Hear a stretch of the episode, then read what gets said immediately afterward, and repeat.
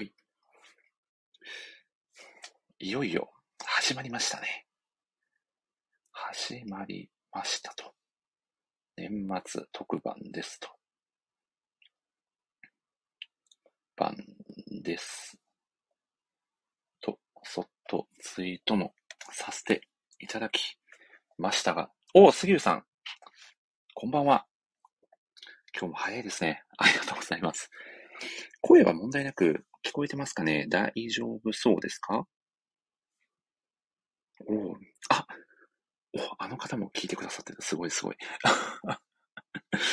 いやー、今日は楽しみですね。年末特番 2days の1日目ということで。はい。ちょっとね、8時開始だったんですけど、お、聞こえてますか？よかったです。少し早めに、始めさせていただきました。今日はですね、かなり長丁場に、あ、いい感じの低音ボイス、ありがとうございます。いや、ただ声が低いだけなんですけどね。いつも杉浦さんありがとうございます。前回はね、ゲストでラジオにご参加いただいて、めちゃくちゃ楽しかったです。いやー、今日はですね、毎年恒例、毎年恒例といってもまだ2回目なんですけど、お、宮尾さんこんばんは。いや、先日はありがとうございました。まさかね、あんなことが起こるとは。いやー、楽しかったですね。今日はね、宮尾さんも Day1 のゲストで来てくださるということなので、非常に楽しみにしております。さてさて。いやー、今日はですね、ちょっと長丁場になるので、ちょっと前半、お、ちゃんめいさん、こんばんは。いやー、ちゃんめいさんも来てくださいましたね。今日はですね、ちょっと長丁場になるので、だいたい4時間ぐらいになるかなっていう感じで想定をしておりますので、なかなかちょっとね、これだけ長丁場だと、ちょっと MC が僕一人だと、若干役不足かなということで、前半後半にですね、それぞれゲスト MC の方をお呼びして、おー、大好物様でありがとうございます。いやー、こんばんは。嬉しいですね。いやー、チェンさんが4時間パネーと。ただ前回5時間しましたからね。あれはあれでなかなかパネーですよね。ということで、前半の WMC を務めていただくちゃんめいさんをお呼びさせていただきます。大悟さんが皆さんお早いと。そうです。早くも皆さん、ね、来ていただいてありがたいですね。いやー、どうでしょう。いやー、徐々に皆さん来てくださるのかな？そしてちゃんめいさんは参加できますでしょうか？どうかな？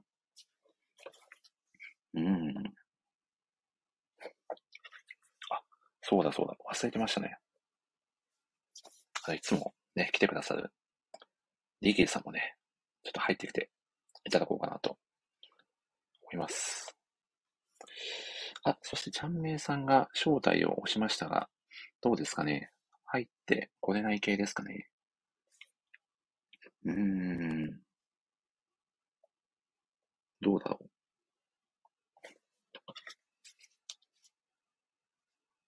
レギュさんがこんばんはと、こんばんは。ちゃんめいさんはどうですかね？入ってこれそうですかね？あ、私は逆、あ、なるほど。これリクエスト同士が、あれですね、相殺し合って、かっけされたみたいな感じですね。あー、スターさん、こんばんは。ありがとうございます。もう一回ちょっと招待をさせていただきますね。ちょっとちゃんめいさん、待っておいてもらえれば。カメハメハ、お互いが打ち合ったみたいな感じになってたのかもしれないですね。どうかな？これで多分、ちゃんめいさんの方にリクエストが飛んでいるのではなかろうかと思いますが、どうですかね。もしかしてのっけからトラブルですかね。あれ？あ、入り直すと、すいません。お願いします。ちょっと一回ね、入り直していただければ。いやー。お、沢さん、あ、沢さん早いですね。もう仕事終わったんですかね。あ、そしてちゃんめいさんこんばんは。あ、こんばんは。お、あ、ジャンプさんもう声が。統率な入りでしたね。あ、そうだ。うっかり繋がらないことにあわあわしてちょっと。あ、本当ですか。台本丸虫。そして杉浦さんがちゃんめいさんのかっこ2回目と丁寧なコメントありがとうございます。ありがとうございます。ちゃんめいさんお久しぶりです。2日ぶりぐらいですかね。2日ぶりですね。2日ぶり。1万年と2000年ぶりの感じでいきますから、ちょっと。いやー、先日はありがとうございました。いや、もうこちらこそありがとうございました。いや実はね、あ、ちゃんめいさんお話ししちゃって大丈夫ですよね。あ、全然大丈夫ですよ。はい。実はですね、この間、ちゃんめいさんとお会いさせていただきまして、初めてリアルちゃんめいさんとお会いするという、ね。楽しかったですね、あの日は。こちらこそ。いやー、そうですね。何名か、はい、あるライターの方が、たまたまお近くにいらっしゃったのでね、集まって、はいはいはい、みんな存在するんだっていう時間でしたね。そうですね。実在の人物だったんだなっていう。なんか架空の人物みたいな、ネットにしかいない架空の人物みたいなところあったんですけど。いやー、楽しかったですね。うん、いやー、なので今日もちょっと本当に楽しくラジオをね、お届けしていきたいと思いますので、よろしくお願いいたします。はい、よろしくお願いします。いやー、ではですね、もう早速始めちゃいますか。はい。行きましょうか。行っちゃいましょう。行っちゃいますか。ではですね、ちゃんめいさん、もうご存知だと思いますが、僕が最初に前工場を喋ってからちゃんめいさんをお呼びさせていただきますので。今回特に、ね、熱の入った前工場が、はい。いや、そうなんです。行っちゃってください。かなり気合が入っておりますので、はい。そして、あ、うなぎさんも来てくださってますよ、ちゃんめいさん。嬉しいですね。うなぎさん、こんばんは。お、ちゃんめいさん、もう声が聞こえない感じになってる気がするけど、喋ってないだけなんでしょうか。あ、聞こえました。あ、大丈夫です。いい感じです。はい。そして、澤さんが誰からブリーチをなったのかと、ちょっとこれは僕の匂わせツイートが波紋を呼んでるようですね。実はね、澤さんもね、その時一緒にお会いさせていただくという。いやー、まあ、澤さんもね、今日はきっとどこかのタイミングで登場してくださると思いますので、では早速始めさせていただきます。はい。全国1億2596万人の漫画好きの皆様、こんばんは。このラジオは漫画ファンのための漫画サイト、あるでマヌギアライターをさせていただいている私森氏が、あるでご活躍されているライターさんと、ただただ好きな漫画の話をするという、もはやライターがライティングせずに、好きな漫画を語り尽くすタイプのラジオ番組です。改めてご挨拶をさせていただきます。漫画アプリあるのライター歴約2年と4ヶ月。四国は愛媛県の片隅で漫画愛をいい感じの低音ボイスで語るタイプのライターこと、森氏と申します。好きな食べ物は、うなぎの種のかかったお米です。さらに隠し味にナツメグを入れて一気にかっこむのがお気に入りの食べ方ですね。お友達や家族へのお土産にもおすすめです。そして、かっこむといえば、中谷園のさく茶漬けもおしゃれですね。愛おしいサラサラとした食感、緑に囲まれた美しい草原の中でサワサワと揺れる草木のように穏やかな気持ちに抱かれますよね。と、そんなことを言ってるうちにですね、どんどん時間が過ぎてしまうので、無駄話はこの辺にしておいて、本日は参加者全員がメインイベンターといっても全然おかしくないかなといった具合で、様々なゲストの方をお招きし、ここがチャンスとばかりに、皆様の力を合算させて、細胞レベルで楽しめる年末特番ラジオ会をお届けしたいと思っております。今回もですね、放送時間が長すぎて、クレームが数件入ってくる可能性も否めませんが、それはそれでですね、いいやんという感じで、悲観せずに行こうと思いますので、どうか穏やかな気持ちで、このひとときを楽しんでいただければと思います。そんなわけでですね、森氏ラジオ恒例の年末特番会、ちょっと言っても第2回なんですけど、ということで、早速ですね、今回私と一緒に、ダブル MC を務めてくださるマイキー万歳でおなじみゴリラなあの方をお呼びしましょう。ちゃんめいさんです。どうぞ。どしたし。あ、お久し。どしたし。いやー、ちゃんめいさん、どしたしぶりです。こんばんは。どしたしぶりです。こんばんは。いやー、ほんと先日はお世話になりました。そして1年お世話になりました、今年も。いや、もうこちらこそお世話になりました、本当に。いやー、本当にね、今年もたくさんラジオにちゃんめいさんに出ていただいてお忙しいのに、本当にありがとうございます。いいのかってぐらい、もうずずしく出させていただきました。いや、とんでもないです。いや、ということでですね、ちゃんめいさん、今日は、なんと、この森氏ラジオ年末特番に前半の MC として、はい、来ていただいたということで、いやー、嬉しいですね。りがとうございます。どうですか、チャンメさん。ありがとうございます。今のお気持ちは。うん。気持ちは、いや、もうちょっとひよってますね。4時間っていう、なんか、もうすごいですよね。もうなんか、土曜日の小学生の時間割とほぼ同じ。確かにそうです、ね。かつての、なんか小学校の。そうですね。どんな感じに、ね、なっていくのか。いや、でも今回は本当に、そうですね、たくさんのゲストの方もね、来てくださるので、いや、本当に、ちょっと楽しみなんですけど。楽しみですね。いやー、ということでですね、ちょっとちゃんめいさん、どうしようかな。ぜひですね、ちょっと冒頭でアイドリングトーク的なことをしたいんですけど、今年の1年はどうでしたか？ちゃんめいさんにとっては。どんな1年でしたか？今年の1年、はい、いや、そうですね。いや、もう、確かにどんな1年だと言われるとなんかめちゃくちゃ一言で言いづらいんですけど、どうだろうな。でも、叶えたいことをすべて叶えた年だったなって、はい。めちゃくちゃ充実した1年間だったという。そうですね。そうなんです。私はその年の初めに、はい、友人たちからデスノートって呼ばれてるんですけど、叶えたいこと100個書くっていうことをやっていて。デスノートって呼ばれてるんです。叶えすぎてデスノートって呼ばれてるんですけど。承知です。いやー、そうなんです。叶えすぎて、あ、なるほど、そういう意味ですか。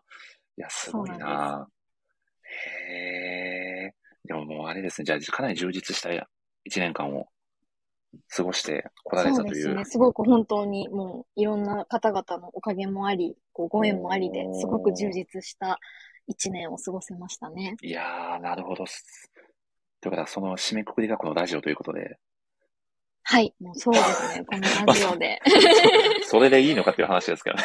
いやー、本当に。いやいや、でも、そうですね。はい、今年の始まりも多分なんかスタンド FM だったり、あとノートとかでなんか多分みんなとコラボしたりとかやったので、結構あるに始まり、なんかあるで終わるっていう、ね。ああ、いいですね。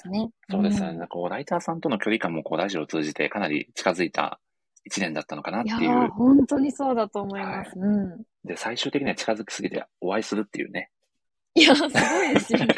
ねえ、いやー、なんか嬉しかったですね、本当に。人事のことが現れてるんですけど、はい、あれ、なんか今日、転職のなんかそういう約束してたけど、リクルーター来たみたいな。いや、もう本当にさ、出張帰りだったってだけの話なんで、別に。そうなんですよ、ね。はい。そんなお堅い人間ではないので、全然ふざけてるので、どっちかというと。いや、ということでですね、今回このラジオにですね、もう本当にたくさんの方が、お力をお貸していただきまして、ちゃんめいさんも、見てくださったと思うんですが、澤さんが面接かと思いましたと。はい、確かに。みんな思ってた。みんな面接かな僕とちゃんめいさんが試験官みたいな感じになってましたもんね。面接官みたいな。席のね、あれ的に。いや。席の感じがそうでしたよね。そうなんですよね。いやー。そしてですね、今日はちゃんめいさん見てくださったと思うんですけど、アドライターのひかさんが。はい。はい。この日に、ね。いました。登場してくださるゲストの方も描いてくださったの、サムネイルのイラストも最高じゃなかったですか？いや、すごかったですね。なんて言うんですかね。カラーの色合いも素敵なんですけど、タッチが、なんかこう、ぬくもり溢れるタッチというか、なんかその、一言で本当言い表せないというか、なんかこの温かいコミュニティの雰囲気とかも、イラストに落とし込んでくださってるんだなっていう、なんか、勝手になんかいろいろと思って、あとやっぱ澤さんの澤ってアイコンのインパクト足りるみたいな。確かに。いやー、でも丸澤みたいな。いや、でも本当にこう、サムネイルがあることで、こう、ラジオのワクワク感がまた1段階も2段階も上がったような。そうですね。そんなにしてもらっていいのかなと思いながらお願いしちゃったんですけど。本当ですね。まあ、ゲストに出てくださる皆さんも嬉しいですよね。ちゃんめいさんもね、描いてくださってましたし。いや、だし、もう他の、方々もイラストとか、書いてくださってると思うんですけども、ひとえにやっぱ森さんの人徳というか。いやいやいやいや、そんな。ね、いや、本当に才能だと思います。いやー、でも巻き込んでね、みんながこう、やってくれるっていう。いやー、でも時々巻き込みすぎて巻き込み事故みたいになってる時ありますけどね。いや、そして、澤さんが来年は実体化したいと思いますという熱いコメントを。確かに。ずっと、文字ですもんね、澤さんずっとね。確かに、アイコンにしていただくときも、その書いてくださる方から、澤さんどうしたらいいですかという質問が毎回飛び交うっていう、ね、ぜひ来年はね、実体化していただけるといいんじゃないかなと。まあ、真の挽回ですね。そうですね。真の挽回。いや、そんなわけでですね、ちょっとちゃんめいさん早速なんですけど、はい。ちょっとですね、ちゃんめいさんにですね、ちょっと今年のうちにですね、はい。教えておきたい、ちょっとマイキー的なお話がありまして、はい。ちゃんめいさんといえばですね、ラジオも、はもうい。今年も何回も、ね、もしラジオ出てくださって、特に僕の中では印象深かったのが、推しライターのプレゼン大会ああ、はいで、はいそのはい。時に、熱く、ちゃんめいさんに限らずなんですけど、皆さんが、はい。推しのライターさん愛を語ってくださって、はだかい。らそれが本当にすごい心の中にすごい引っかかってて、ぜひちょっとう今ん日、うん。ちょっと実現したいことがありましてですね。おー。はい。あ、ということで、嬉しい。嬉しい。みじんこさん、こんにちは。こんにちは。これみじん声こ聞さこんん、こえにちます？は。聞こえておりま聞こえす。てます。あ、よかったです。びっくりした。何にもしてないのに急に入りますね。そうですね。ぬいるっやと入るんです、これー、そう本当なんですっに。て。なるほとど。いうわけでですあね、りがちとうゃごんざいます。めいさんの推しライターのみじんこさんです。みじんこさん、こんばんは。わあ、めっこんちばゃん嬉は。しい。みうじんこわー、さん、めありちがゃとうごくざいちまゃす。嬉しいです。今日はみじんこさんありがとうございます。モンスタラジあオりがと初うご登ざい場まというす。ことで。いやー、ついにみじんこさんが、ちゃんめいさん、来てくださいましたいや、よ。めっちゃ嬉しいです。いや、どうテだ、キストではなんとはか、い。そう、コミュニケーション取らせていただいてるんですけど、はいはいこうはいい。う音声で話すのって多分初めてだとい思うや、ので、初ほめぼてでほぼす初ね。めてだでとす思うんよですよね。ね。で全す員よとね。初なめてのかもしれで、ない。いやー、ちょっいとや、めっ僕、ちゃくちゃ嬉しいです。う僕ちょっん。と年末特番なんで、この機会に乗じて、みじんこさん、お願いしたらもしかしたらクリスマスプレゼント版に出てくれるんじゃないかなと思いまして、お願いさせていただいたところ、快くご参加いただけることになりまして、今日うは、わあ、ありがとうございはまい。ありがとうす。ございます。せっかくなんで、ちゃんめいさんがね、みじんこさんに影響を受けてっていうお話を、実際みじんこさんにもそのラジオは会い、聞いはていい。ただいたんですよ、実は。あ、そうなんですね。は恥ずかい。しいけど、なんか嬉しいような、なんか でも本当に思ってる通りのことなので。ういん。やー、なので、ちょっとぜひ、みじんこさんに少し短い時間なんですけど、一緒にお話しさせていただければなと思っておりますので、オープニングアクトとしてよろしくお願いします。よろしくお願いします。いよろしくお願いしやー、ます。ちゃんめいさん、すごい展開ですね、のっけから。いやー、すごい嬉しいです。ういやん。ー、なのでですね、ちょっとみじんこさんいろいろお話を聞いていきたいところなんですけど、ちょっとごめんなさい、ちゃんめいさん。実はですね、はい。ちょっと電話かかってきちゃいまして、ちょっとちゃんめいさんにMC を、ちょっと一瞬お願いするので、ちょっとみじんこさんとしばしご寛大いただければと思いますので、すいませんが、はい。ちょっとご少感しだけ、想。少しで席を外しますんで、ちゃんめいさんよろしくお願いしまはい。す。はい、ではでは、おは願い。いします。いや、みじんこさん、いかがでしたか、今年は。なんか、どんな年でしたか？今年どうでしたかね。なんかでもすごく天気ではありましたね、いろいろ。うーはい。ん。すいません。いトやいークやすいごやいいや下いりますよっていう話を事前にしていた通りですね。頑張ってください。いや、でも、私はすごいみじんこさんの活動も、ツイッターでいつも拝見してるのもそうなんですけど、は結い。構みじんこさんのその活動って、なんかちゃんと自分の中で順序があって、なんか最終的にこれを狙いたいから、その過程でこれをやるみたいな、私はなんかそういう風に見ていいと思っていて、そのう進めん方っていうんですかね、その道筋がすごい美しいなと思って、私はおお、そこからして好きなんですよね。ありがとうございます。で、本当に多分その過程を踏んで、とにかくいろんなことやられてると思うんですけど、一はい。番今年なんか実りがあったというか、ご自身の中で印象的だった、なんか活動とか出来事って何でしたか？今年も、でもちょうどタイうミンんグなうん。ので、みじんこスウォッチになれたことですね。ああ、見ました。ありああ、がやっとぱうござそいうまです。すよね。はい。スウォッチっていうそのグッズっていろいろあると思うんですけど、やっぱりそのスウォッチになれるっていうのはなんか一つの目標としてなんかやってたんですか？いや、全然目標とかじゃなかったんですけど、あれっうんうん。てもともとオファーというか、公募だったんですね。私が取れるかわからなくて。ああの、あ、7月ぐらいに、全世界誰でも応募できるもので公募だったんです。なので、取れ全るか世わからなか界。ったんですうね。ん英語で情報出てるので、多分日本人がただ知らないだけで、あの、なるほそうです。ど。我々は、々に情報が回ってきたので、私ももちろん、ミジンコももちろんシェアしなかったんですけど、普通に日本のデザイナーとかアーティスト普通に応募できたんですよ。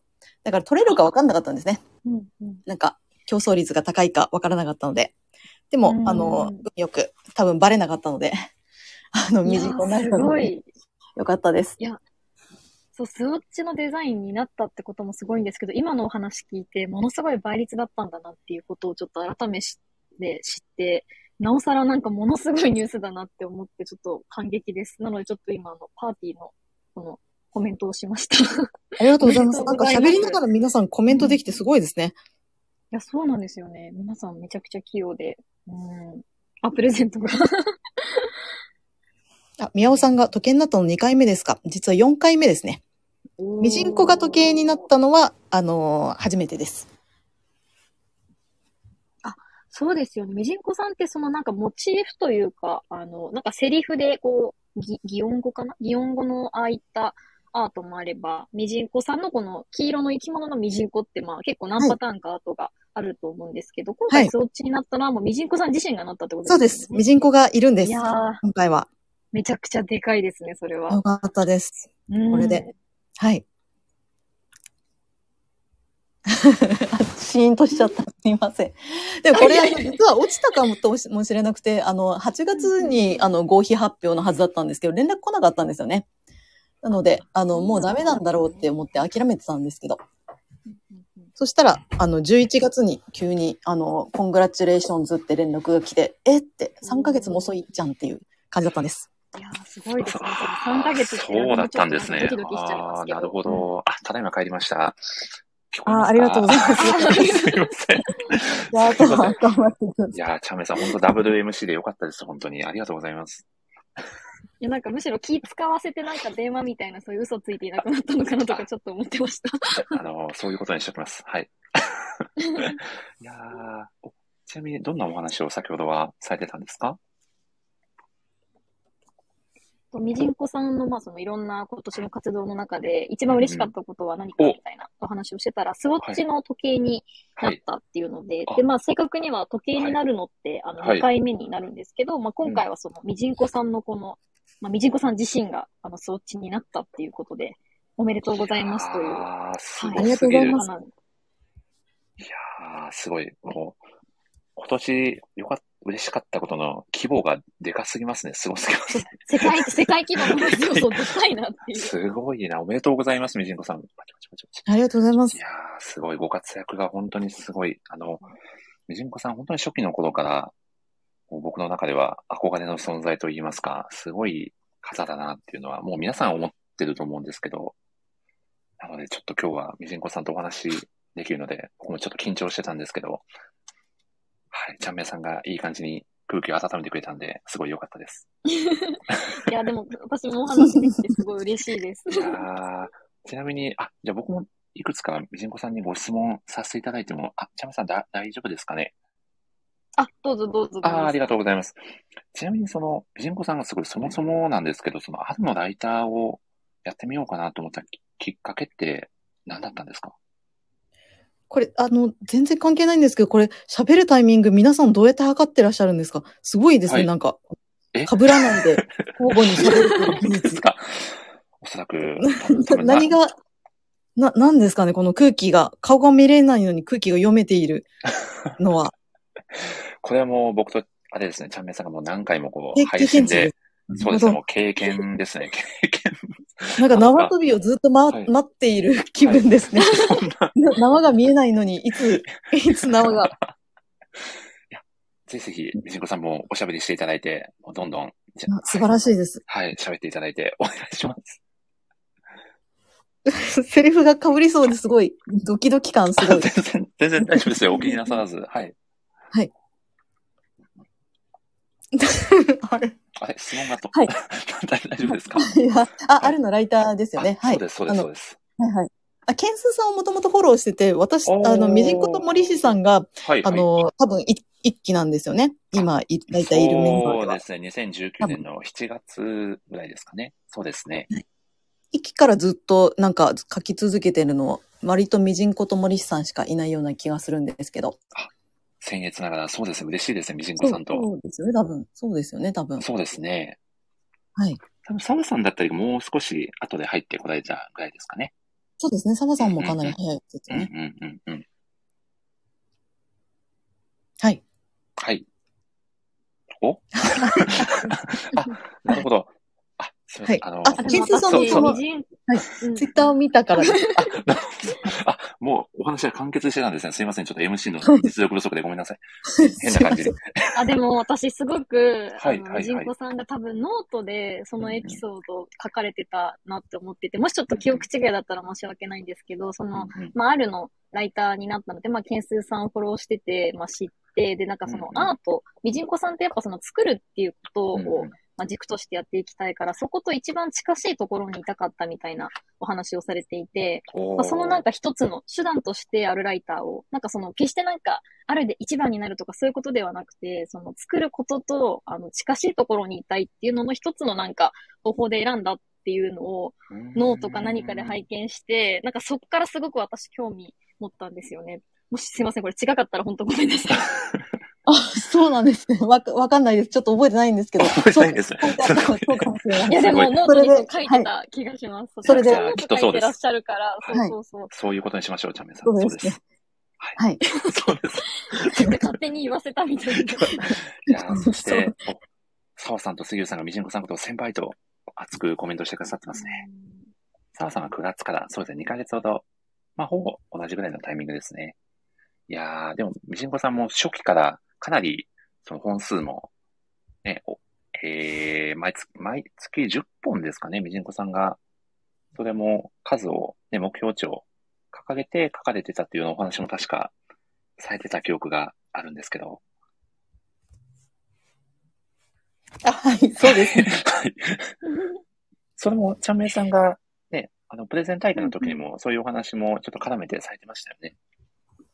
あ、そうです、そうです。それこそ、多分、森内さんとみじんこさんは最初からいらっしゃったので、多分、記憶に新しいかもしれないんですけど、ライター賞って、結構、ちょっと前になると、本数賞と PV 賞とっていう、割と数値重視みたいな、ちょっと会社っぽい感じの表彰制度だったと思うんですけど、みじんこさんがまず賞を狙うので、10本書くっていうと、本数賞でね、取れるっていう話をされて、いて、で、私はそれ聞いてどっかのスラックで、まずは、ライター賞を取りたい方は本数賞から目指してみたらいいんじゃないでしょうかってお話をされていて、なんでしょうね。賞が全てじゃないかもしれないんですけど、いるコミュニティで一番になることだったりとか、賞を取ることって経験としてすごく大事だよなって私は思って、そこから私も本数とか結構意識して、書くようになったので、本当に私のあるライターでの行動指針ってめちゃくちゃみじんこさんに影響を受けているところが多いんですよね。もうちゃんめんさんはもうみじんこさんの細胞から生まれた存在といっても過言じゃないという。いやでも本当そうです。考え方とか、ちょっとしたブルーロックです。本当みじんこさんっていやすごいです。もう憧れの、もう目標とすべき存在が今横にいるという。でもそれもそうだし、ライティングもそうなんですけど、やっぱ私考え方で人のこと好きになることが多いんですよ。あ、ごめんなさい。みじんこさんの喋るタイミングがめちゃくちゃみじんこさんがずっとタイミングを測りながら一方的に語るみたいになってるんですけど。ずっと大縄跳びに入れないみたいな状態になってますよ、みじんこさん。ずっとタイミングを伺ってる状態に。豚ぎって言ってください。みじんこさんが息を止めてお話を聞いてるそうです、今。果たして呼吸が持つのかという。あ、ちゃめさん行きましょう。どうぞ。はい。はい。どこあ、でもそうです。本当にはい、考え方、物事、何かゴールがあったときに、どういう過程でそれを達成していくのかっていうのが、本当これ説明難しいんですけど、あ、この人すごいなっていう人ってごく稀にいて、で私はすごいそれがあるの中ではみじんこさんだったんですよね。いやー、でもなかなかね、初期から本数をかなりの本数、記事を上げるっていうのも、決して簡単なことではないですし、なかなか月に5本書くのことすらね、難しいっていう、人もたくさんいらっしゃる中で、お二人が、ね、紡いでこられた功績は、本当すごいんじゃないかなと、あるの中でも本当に、皆さんがあるのライターといえば、ちゃんめいさんだよね、みじんこさんだよねっていうような存在なんじゃないかなと僕は思っております。うなぎさんも本数本当すごいですと、コメントしてくださってますし。はい。みじんこさんがこれ何人聞いてるかとかどこでわかるんですか？これ僕しかわかんないんですよ、実は。あ、みじんこさん今です。コメントでこんな補足する回はなかなか珍しいです。ぜひぜひ、みじまさんも喋っちゃってください、もう。これ何を喋ればいいんですか？いや、もう私はすごいです的な話をぜひしていただければ、はい。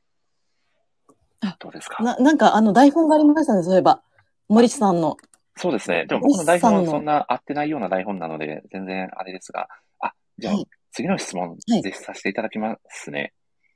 みじんこさん、本当に様々な漫画、今までご紹介されてきたと思うんですけど、このみじんこさんのその一押し作品って、例えば、ちゃんめいさんだったら、ハガレンだったり、澤さんだったら、ブリーチみたいな、この人といえばこの作品みたいなので、結構ライターさんあるんじゃないかなと思ってるんですけど、みじんこさんがあえてこの一作っていうのは、どの作品なのかなと思って、ぜひ教えていただきたいなと。はい。すごいこの喋り始める緊張感がすごいですね。俺。正直なところ言うと、自分の作品が常に一番好きな作品なんですけど、漫画見らず全部そうなんですけど、あえてあげるんだったらブラックジャックだなって思いました。なるほど。へえ、それはみじんこさんどういったご理由で？ブラックジャックってすごいのは、医療漫画で、なんか、ざっと説明すると、すごく無免許のお医者さんが、外科医がなんかいろんなものを治療していく物語、いろんなものじゃない、いろんな患者さんを治療していく物語なんですけど、手塚治虫大先生が書かれた漫画なんですけど、手塚先生ってお医者さんの免許を持ってたっていうことで有名じゃないですか。なんですけど、ブラックジャックって結構医療的になんか間違ってること多いんですよね、すごく。あ、そうなんですね。へー。はい。で、自分は、そう、本当に医師免許とか知識があったりとかすると、そこまで崩せないなって思っちゃうんですけど、例えば、狂犬病とか、発症しちゃった狂犬病って、今の現代医療では治らないんですね。100% 死んじゃう病気なんですけど、外科手術で治そうとしていて、絶対に外科、ウイルス感染だし、絶対無理なんです、外科手術で治すっていうの。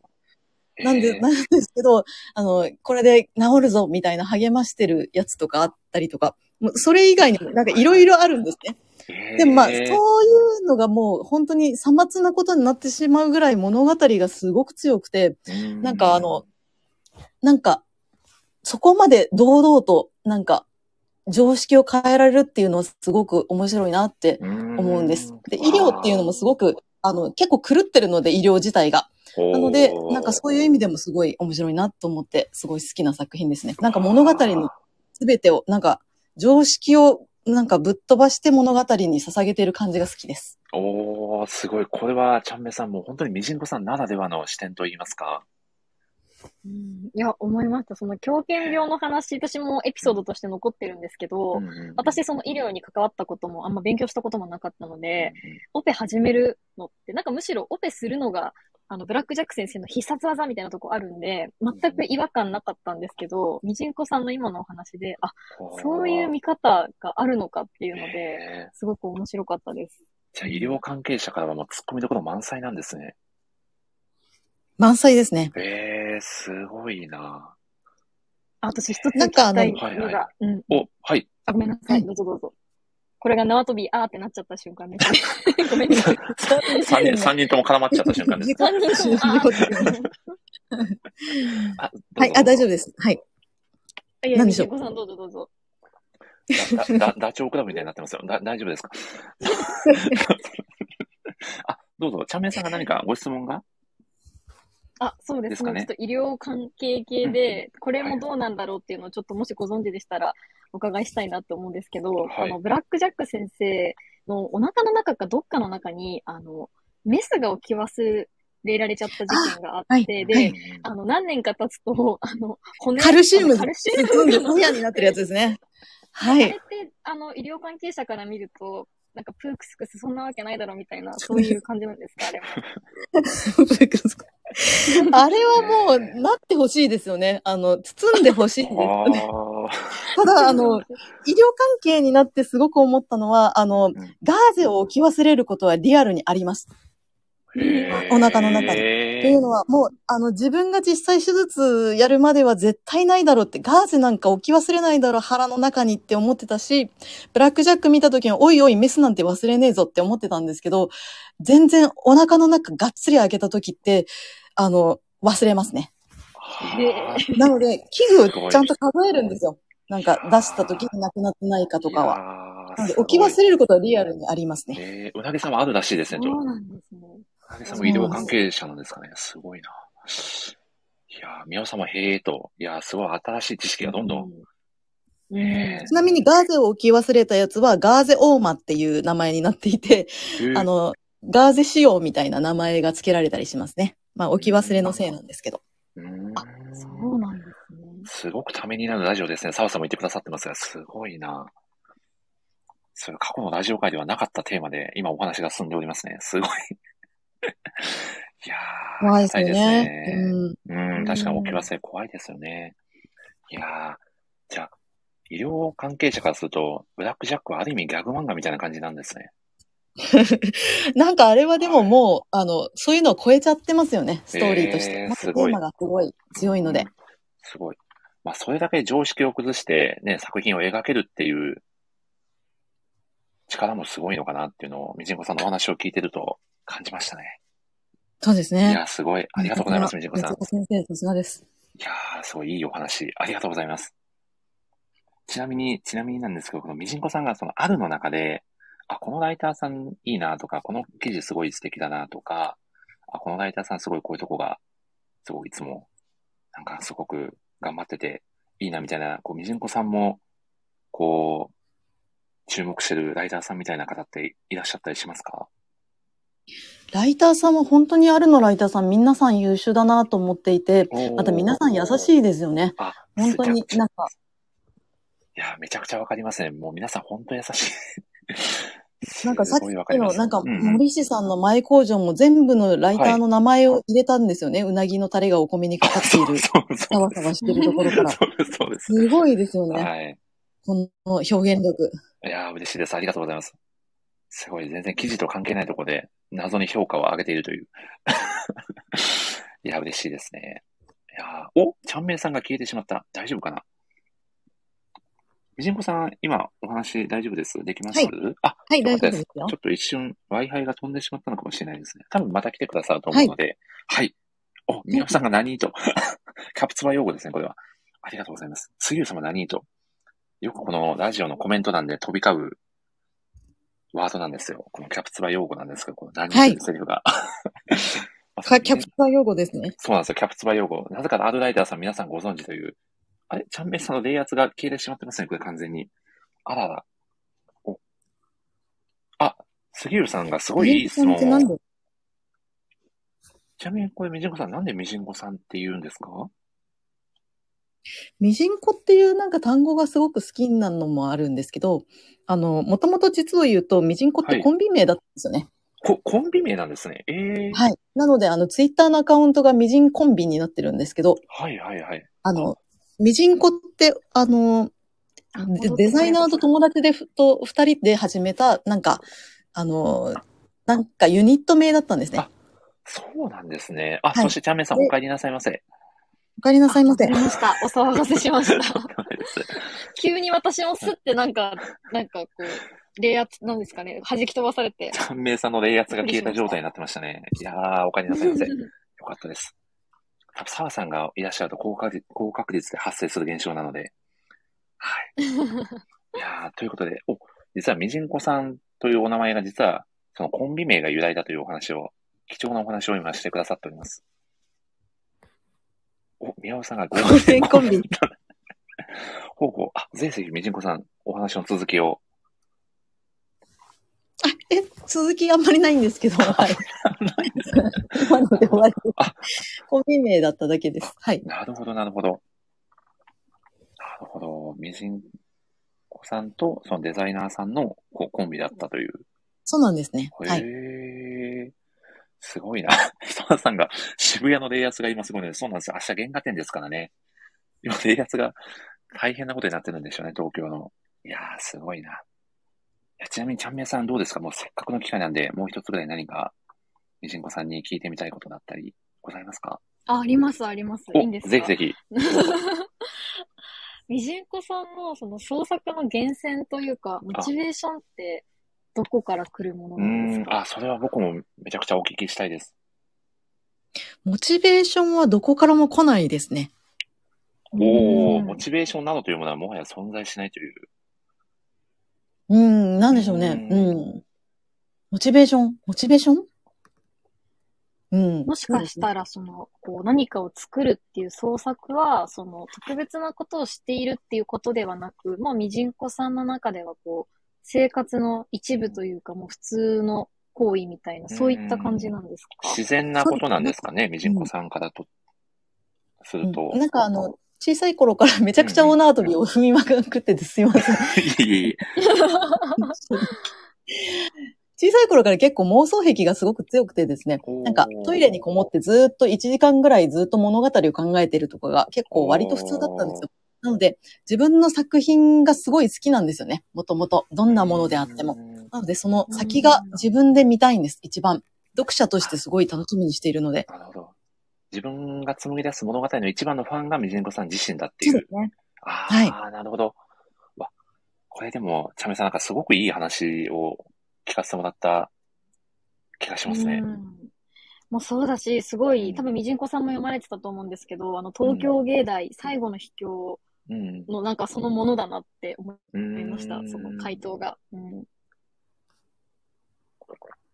いやー、すごい。自分の物語が一番好き。先が見たい。何かっこいい好きと、杉浦さんがコメントしてくださってますね。杉浦さんがみじんこさんのファン増えるぞと。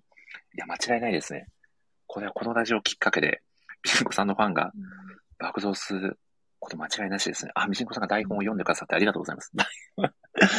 いやー、すごい。でもなんか、ちなみになんですけど、自分のこう先が見たいっていう、すごいポジティブなエネルギーというか、もう本当息をするように創作をされてると思うんですけど、なんかブルーピリオドのヤトラみたいに、こう、生みの苦しみみたいなものとかってあったりしないんですか？めちゃくちゃありますよ。めちゃくちゃありますね。めちゃくちゃ、いつもなんかありますね。それはやっぱり他の作家さんの作品がどれだけすごいかっていうのもわかるので、どれだけ努力してるっていうのもわかるし、考え尽くしてるのもすごくわかるので、周りと比較してしまうとやっぱり全然だなっていうのをすごくいつも思うので、それでも、でも作ることはやめないなっていう感じはします。なるほど。すごいな。それはなんか乗り越えるとかじゃなくて、もう作るのをやめられないみたいな、衝動みたいなものなんですか？そうですね。なんでしょうね。衝動なのかもしれないですけど、なんか創作を通じて新しい出会いが今はすごくたくさんあったので、昔、ただ自分で作っているときはそこで終わりなのかなって思ってたんですけれども、創作を通じてなんか、知れたものとかいうか、出会えた世界がすごく多かったんですね。自分の予想以上に。自分はこんなに海外に、もともと獣医さんだったし、アートをやるとは自分では思って全くいなかったので、で、物語も大学時代に散々試して全然ダメだったことがあるので、自分がこんなにいろんな国に行ったりとかできるとは全く思ってなかったんですね。でもそれが、現実になった時に、それをなんか与えてくれてるのは、作ることだったので、なんか、予想外のところに世界にいつも連れて行ってくれるのが、手を引っ張ってくれるのが創作だなっていう気がします。すごい。めちゃくちゃいい話。こんで僕のラジオでそんな話してくださってよかったんですかねっていうぐらいめちゃくちゃいい話ですね、ちゃんみやさん、これは。みじんこさんが台本通りで言ってるんですけど、これ皆さん台本にない話です。全くないので、もうみじんこさんの、もう心から出たお言葉なので、いやー、すごい。素敵ですね。もうめちゃくちゃ感動したんで、僕はこの後みじんこさん T シャツを買おうと思います。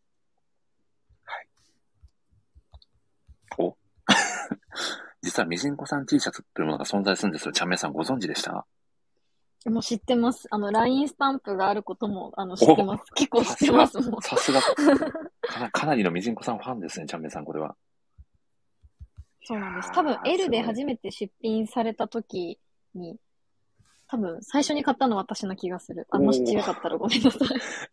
しかもですね、これすごい情報なんですけど、みじんこさんみじんこ T シャツ持ってないらしいですよ。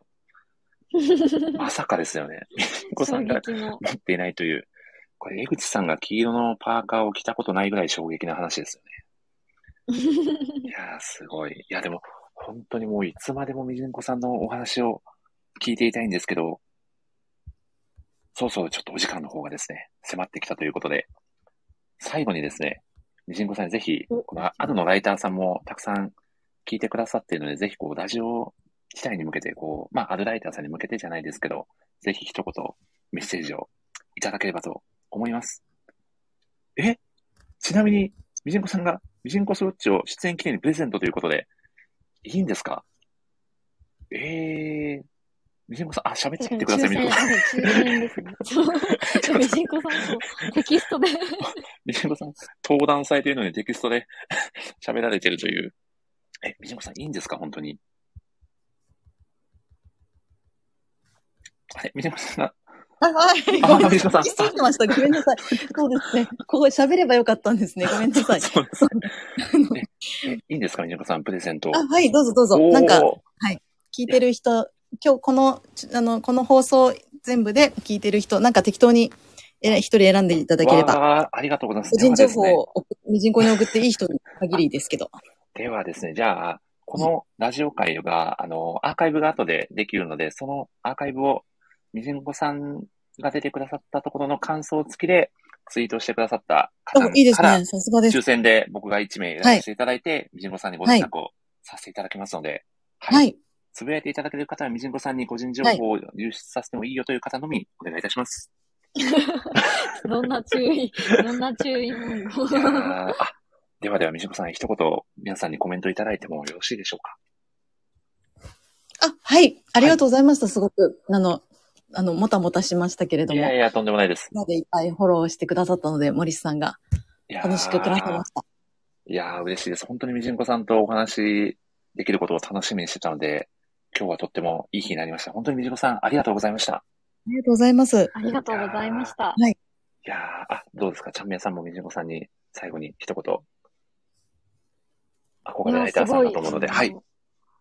はい。いや、でも本当にその、お話直接できたのも嬉しかったですし、すごいみじんこさんの結構ブラックジャックのお話が私すごく楽しかったので、結構、突っ込み入れながらじゃないんですけど、ブラックジャック結構繰り返し読むほど好きなので、ちょっといろいろ調べながら改めてまた読み直してみようかなって思いました。ありがとうございました。いやー、ありがとうございます。いや、みじんこさん、本当に本当に、今日はご出演いただいてありがとうございました。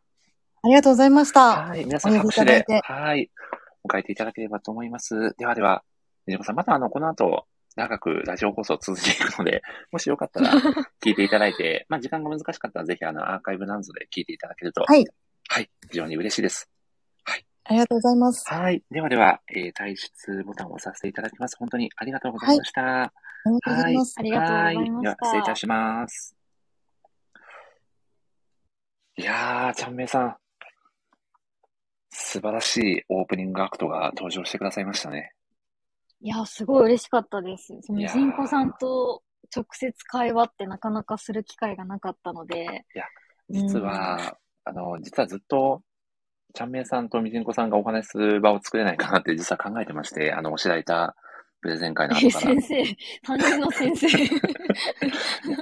なので、ちょっとこのタイミングを、実はMC をっていうお話も、ぜひこのタイミングで合わせたくて、実はオファーさせていただいたという経緯がございまして。すごい嬉しかったです。はい、思い出に残る時間になったらいいなということで、はい、めちゃくちゃ残りました。いただきました。杉内さんもすごかったと。いや、本当すごかったですね。もうお話が、なかなかね、普段聞くようなことができないエピソードばっかりだったので、すごく皆さんも聞いてて楽しかったんじゃないかなと。本当にみじんこさん、ありがとうございました。しかもね、プレゼント企画までご用意していただいて、楽しみがまた。すごいですよ。もう、なんかプレゼント企画のあるラジオ。なかなかないですよ。すごい。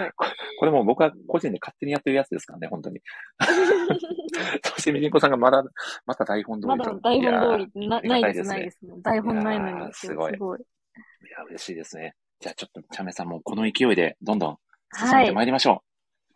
はい。ということで、いよいよですね、ちゃんめいさんに、この特番ラジオ会恒例のランキング発表をぜひしていただきたいなと思いまして。はい。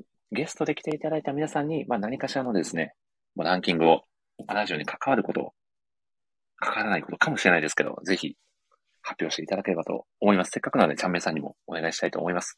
ちゃんめいさん、今回は、何のランキングを発表していただけるんですか？今回は、もうそうですね、みんな、全国民が今注目してるであろう、東京まんじりベンジャーズの佐野万次郎ことマイキーが、マイキーすぎて、もはやマイキーなベストオブマイキーランキングを発表したいなと思います。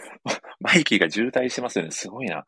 いやよく噛まずに言えたなって今自分で。自分で自分を褒めたいですよね。いや、素晴らしいですね。もう、ちゃんめいさんも今年1年ぶれなかったですよね。素晴らしい。そうですね。でも最近ちょっとマイキーイラついてます。しっかりしろよって。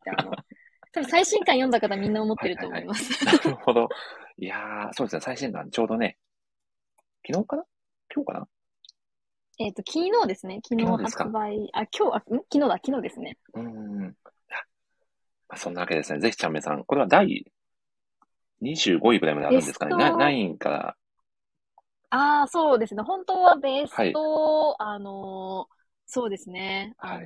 100ぐらいあったんですけど、時間の関係上トップ3を。大好物さんが今日ですって言ってた。今日ですね、最新刊は。うっかり、すいません。すいません。本当はね、100位ぐらいまで発表したいところだと思うんですけど、ちょっと泣く泣く絞っていただいたということで、第3位からぜひ。お願いいたします。はい。はい。3位は、これはもう、あれですね。あるの上半期2021年上半期流行語大賞みたいな記事を書かせていただいて、そこでもご紹介しているんですが、ひよってるやついるですね。いやー、これが3位ですね。いや、この記事はもう本当にずっと人気記事でね、あるの人気記事のところにもずっと上位で、出ていた。いやーもうそうですね。思い残すことはないぐらいもそこでやりきりましたね。いや本当にこの流行語大賞にノミネートしていいんじゃないかなっていうぐらい流行っていた言葉ですよね。そうですよね。びっくりしました。でもこれは本当にやっぱアニメ化されたから流行った言葉だなっていうのもあります。しかもこう、日常でも使いやすいと言いますか。いや、そうなんですよ。汎用性の高さもいいですよね。いいですよね。いやありがとうございます。このラジオ会でもこの後何回か登場する可能性もありますね。時間でそうですね、ひよってるやつを使うかもしれない。確かに可能性は大いにありますね。ではでは、第2位いきますか。はい。第2位は、この戦いの後ろに隊長は一人もいねえ、俺だけでいい。ですね、熱いセリフ。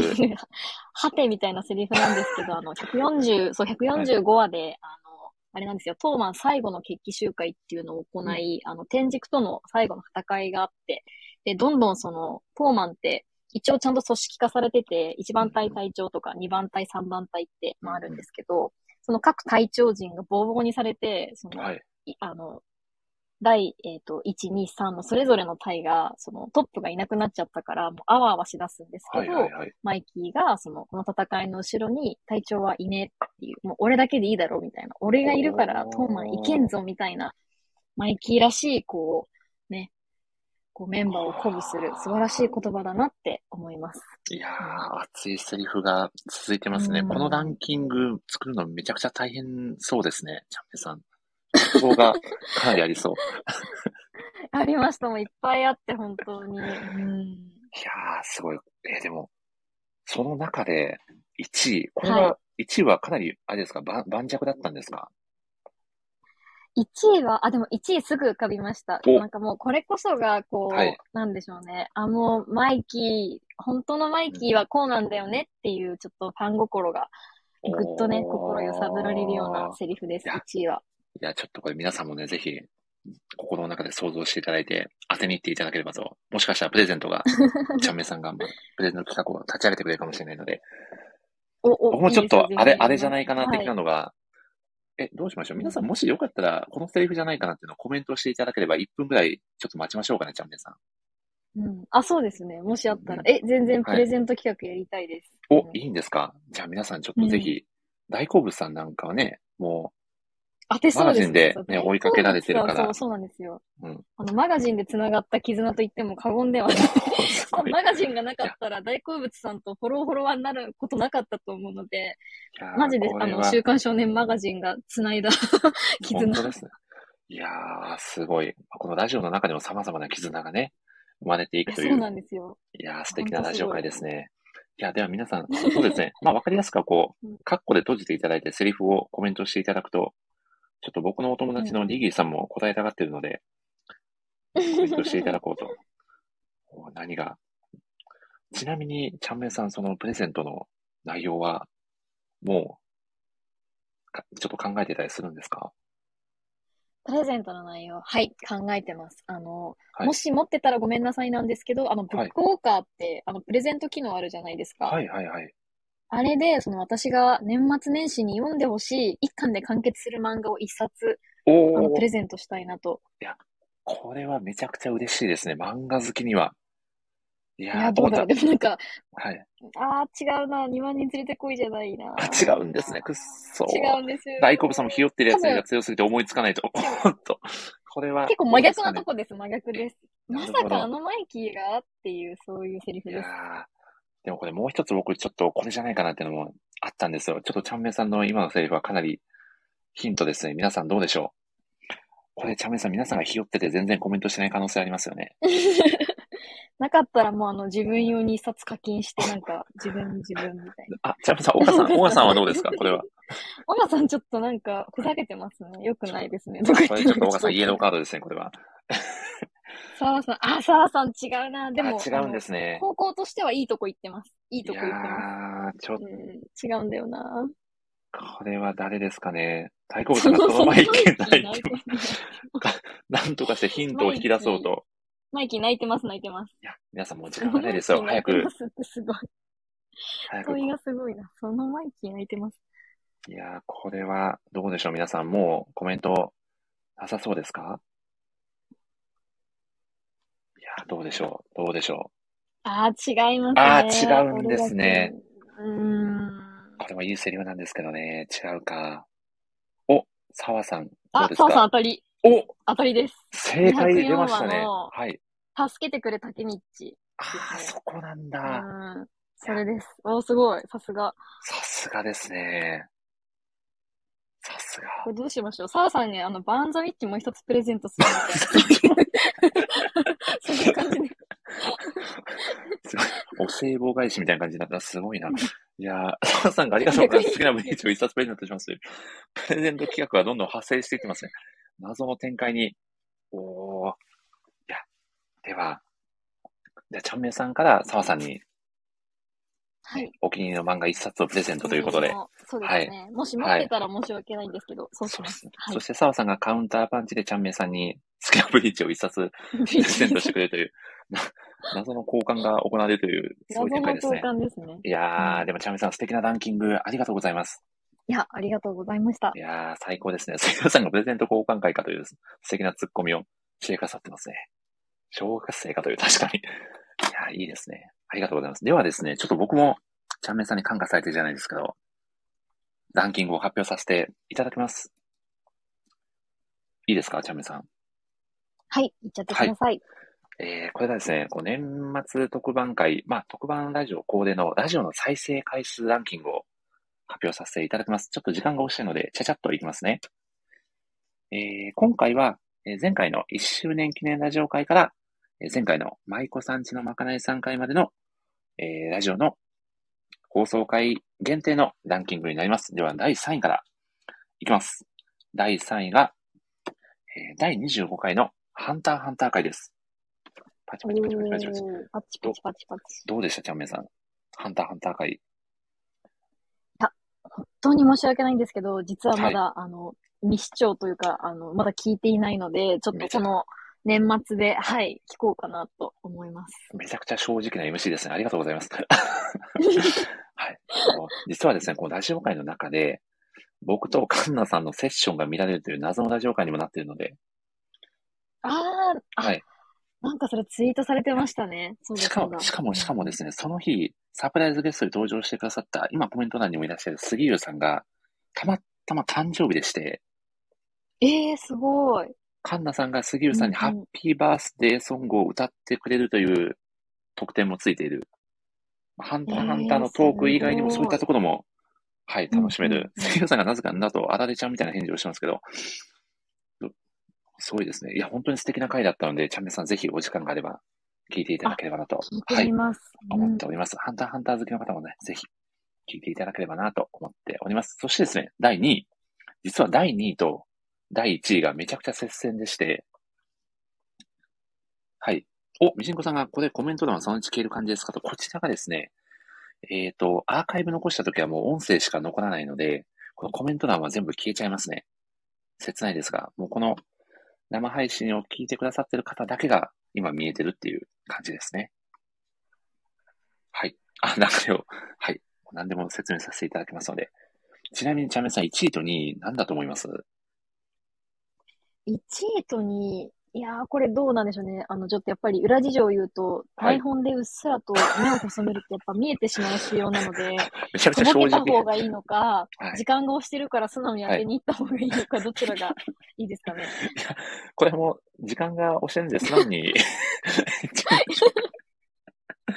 で、その後のコンテンはツがい。結構なんかね、盛りだくさんそでうで面す白ね。そうなので、ぜひぜひ。で、いっちゃってください、いきます。MC。パサッと。ではですね、はい。第2位が、1周年記念ラジオですね。1周年記念ラジオ特おー。番が第2位。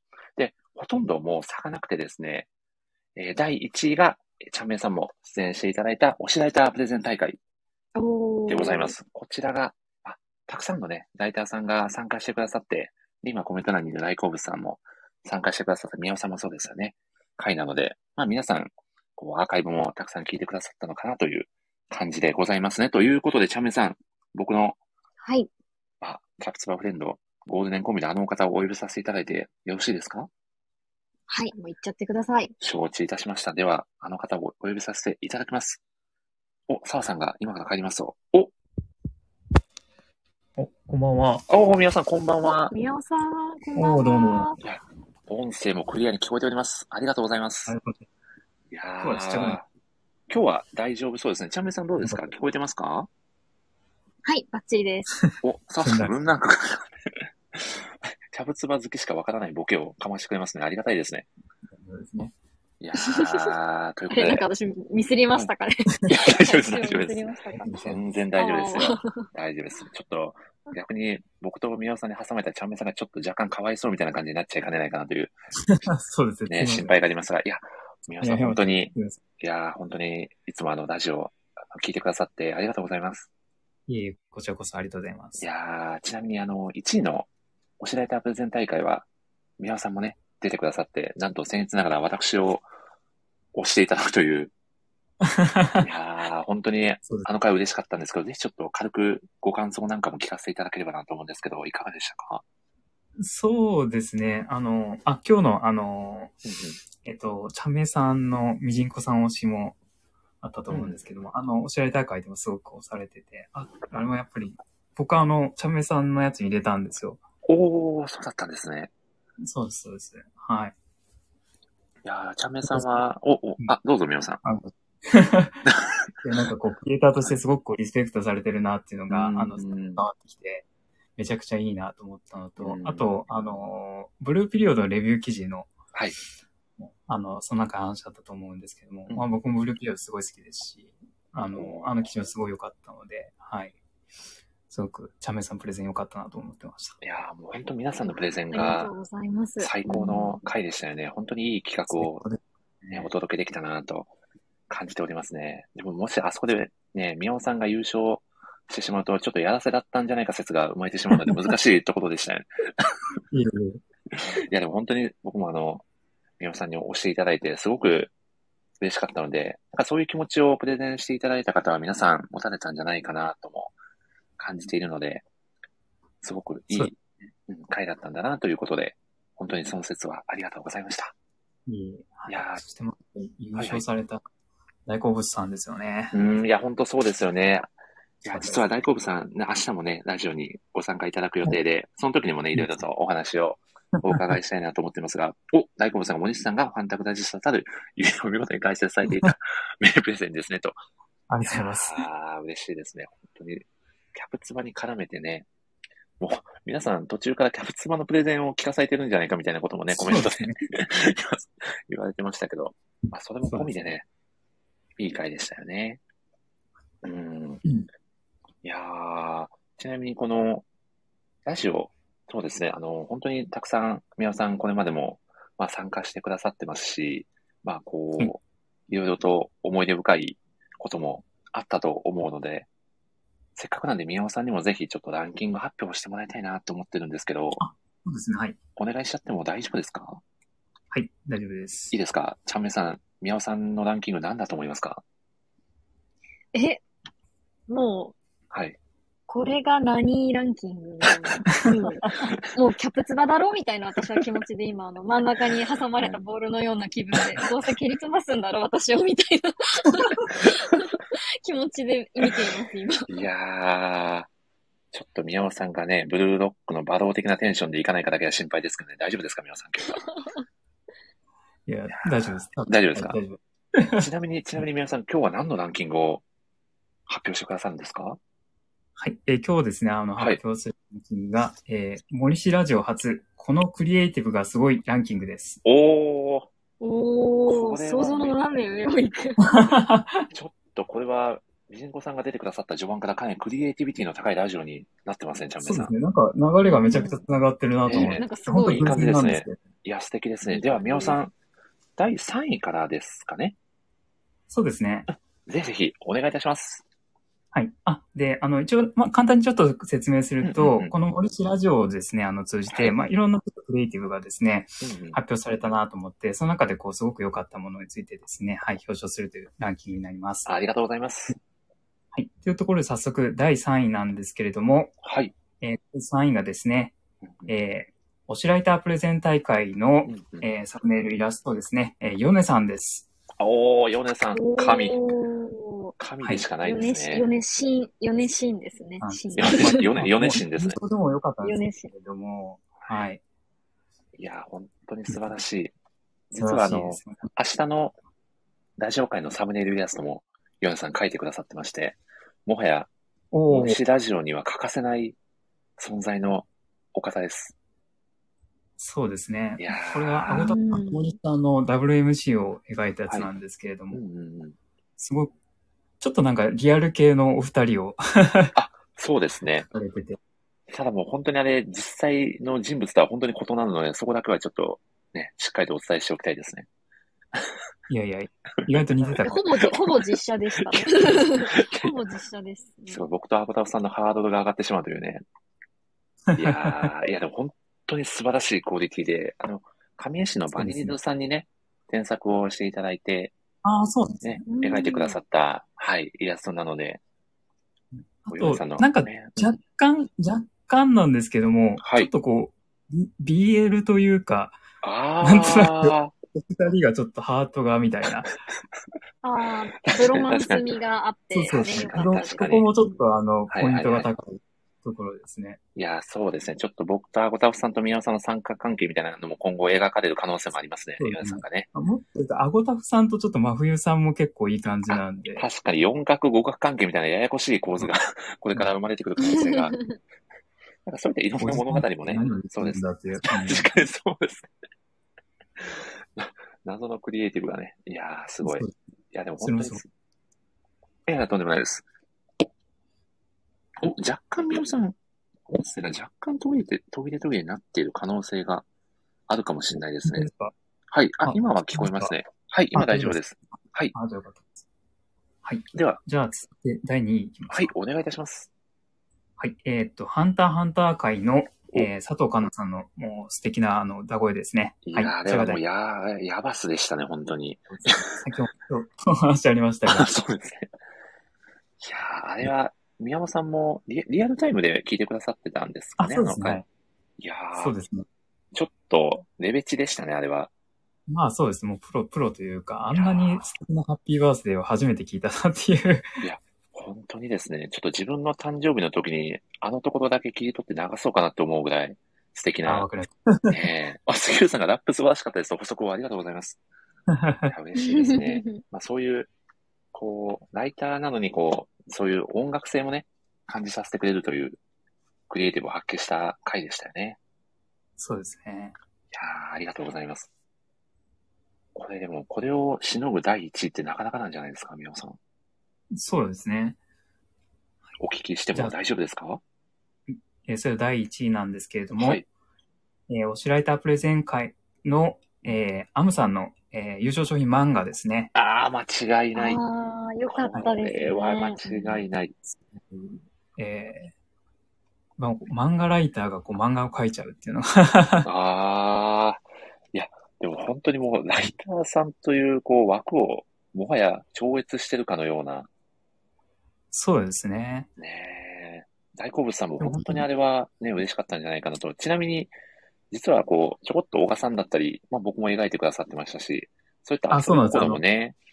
欄外に出演されてたりとかして、あれもすごい、ね、ずっと笑えて、すごい良かったですよね。本当にその雑誌のね、こう、連載に載っている感じのテイストで書いてくださったので、うん。本当素晴らしかったですよね。そうです。アバタフさんでしたかね、通称アムアムコミックって言われてましたよね。いや、でも本当に様々なね、クリエイティブがたくさん誕生した回だったので、本当にお届けできてよかったですね。いや、本当です。でも本当にあるライターさんたち多彩というか、まあそれこそ森さん、ちゃんめいさんもこう、ずっと長くラジオもやられたりとか、ただライティングだけじゃなくて、そんないろんな活動をされてて、本当すごいなぁと。いやー、嬉しいですね、本当に。皆さんありがとうございます。素敵なランキング発表。はい。いやー。来年もそういった何かイラストとか漫画とか、はい。ぜひそういうクリエイティブが見たいなと。期待も込め。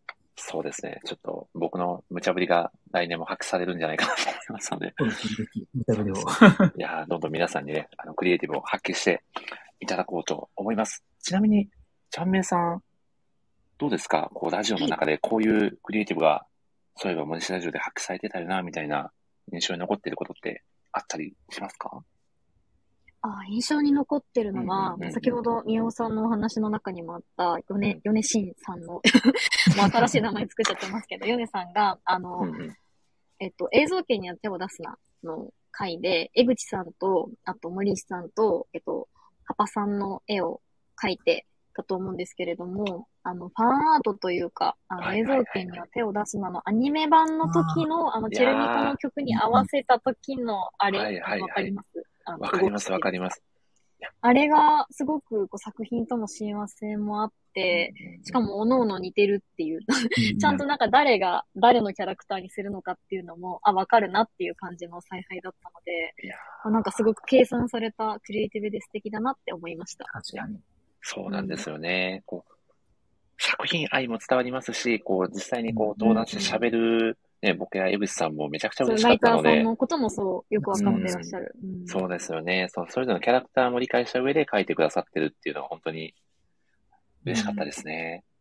なので、はい、こう米さんが描いてくれるからこうラジオに出たいって気持ちになる方も結構いらっしゃるんじゃないかなと。ね、いると思います。絶対。いや本当に。本当にこう、たくさんのこう、皆さんの、なんだろうな、こう、喜びだったり、こう、嬉しいなっていう気持ちを作ってくださる素敵な方だなって思いますね。いやー、ちゃめさん、ありがとうございます。素敵なコメント。はい。はい。どうですか？ちゃめさん、宮尾さんに、こう、WMC らしく何かしら突っ込んだり、コメントしたり、ぜひしていただければと。でも、突っ込みではないんですけど、なんかまあ、あんまり多分、オープンにされてない気もするので、具体的な話はちょっと控えるんですけど、宮尾さんもなんか今年、こう、新たなクリエイティブというか、まあ、書くことで、こう、自分の何かを発信するっていうことを結構チャレンジされてた年なんじゃないかなって思うんですけど、今年1年いかがでしたか？そうですね。ちょっと、漫画とかとは全く関係ないんですけど、ちょっとビジネス系のライティングというか、はい、そういうのにちょっとこうチャレンジしてですね。今はちょっと、はい、その締め切りに追われてるみたいな感じが。いやー、でもすごい読みたくって、なんかもし差し支えなければどこかでちょっとシェアしていただきたいなって。そうですね。宮尾名義じゃなくて、本名、そうかそうか、本名なんですね。中の人名義な感じなんですけど。なるほど。あと、インターネットに載るのかどうかがよくわかんなくて。じゃあ、紙面とか。そうですね。冊子的なものになるとは聞いてる。あ、じゃあもういいですね。皆さんよかったらもう着払いで送っていただければと。いいね。PDF とかでDM とかで送る。そうなんですね。いやー、それも楽しみですね。ぜひ。うん、でも本当ゴリゴリのビジネス系なんで何にも面白くはないと思うんですけど、なんか好きあらばなんかその時社長は言った何とかなんかそういうの入れたいなと。いや、ぜひぜひ。いやー。やってほしいですね。そして、あれですね、こう、クリスマスプレゼントにね、通常の3倍の重さの黒いボードをプレゼントしたみたいな、そんな話もねじ込んだりして、ちょっとキャッツバ感を匂わせるようなね、ビジネス記事に、はい、立て上げていただければなと。まあ、そうですね。多分、ボツになると思うんですけど。そうですね。北爪監督はお前を出さんみたいに言われるかもしれないですね。そうですね。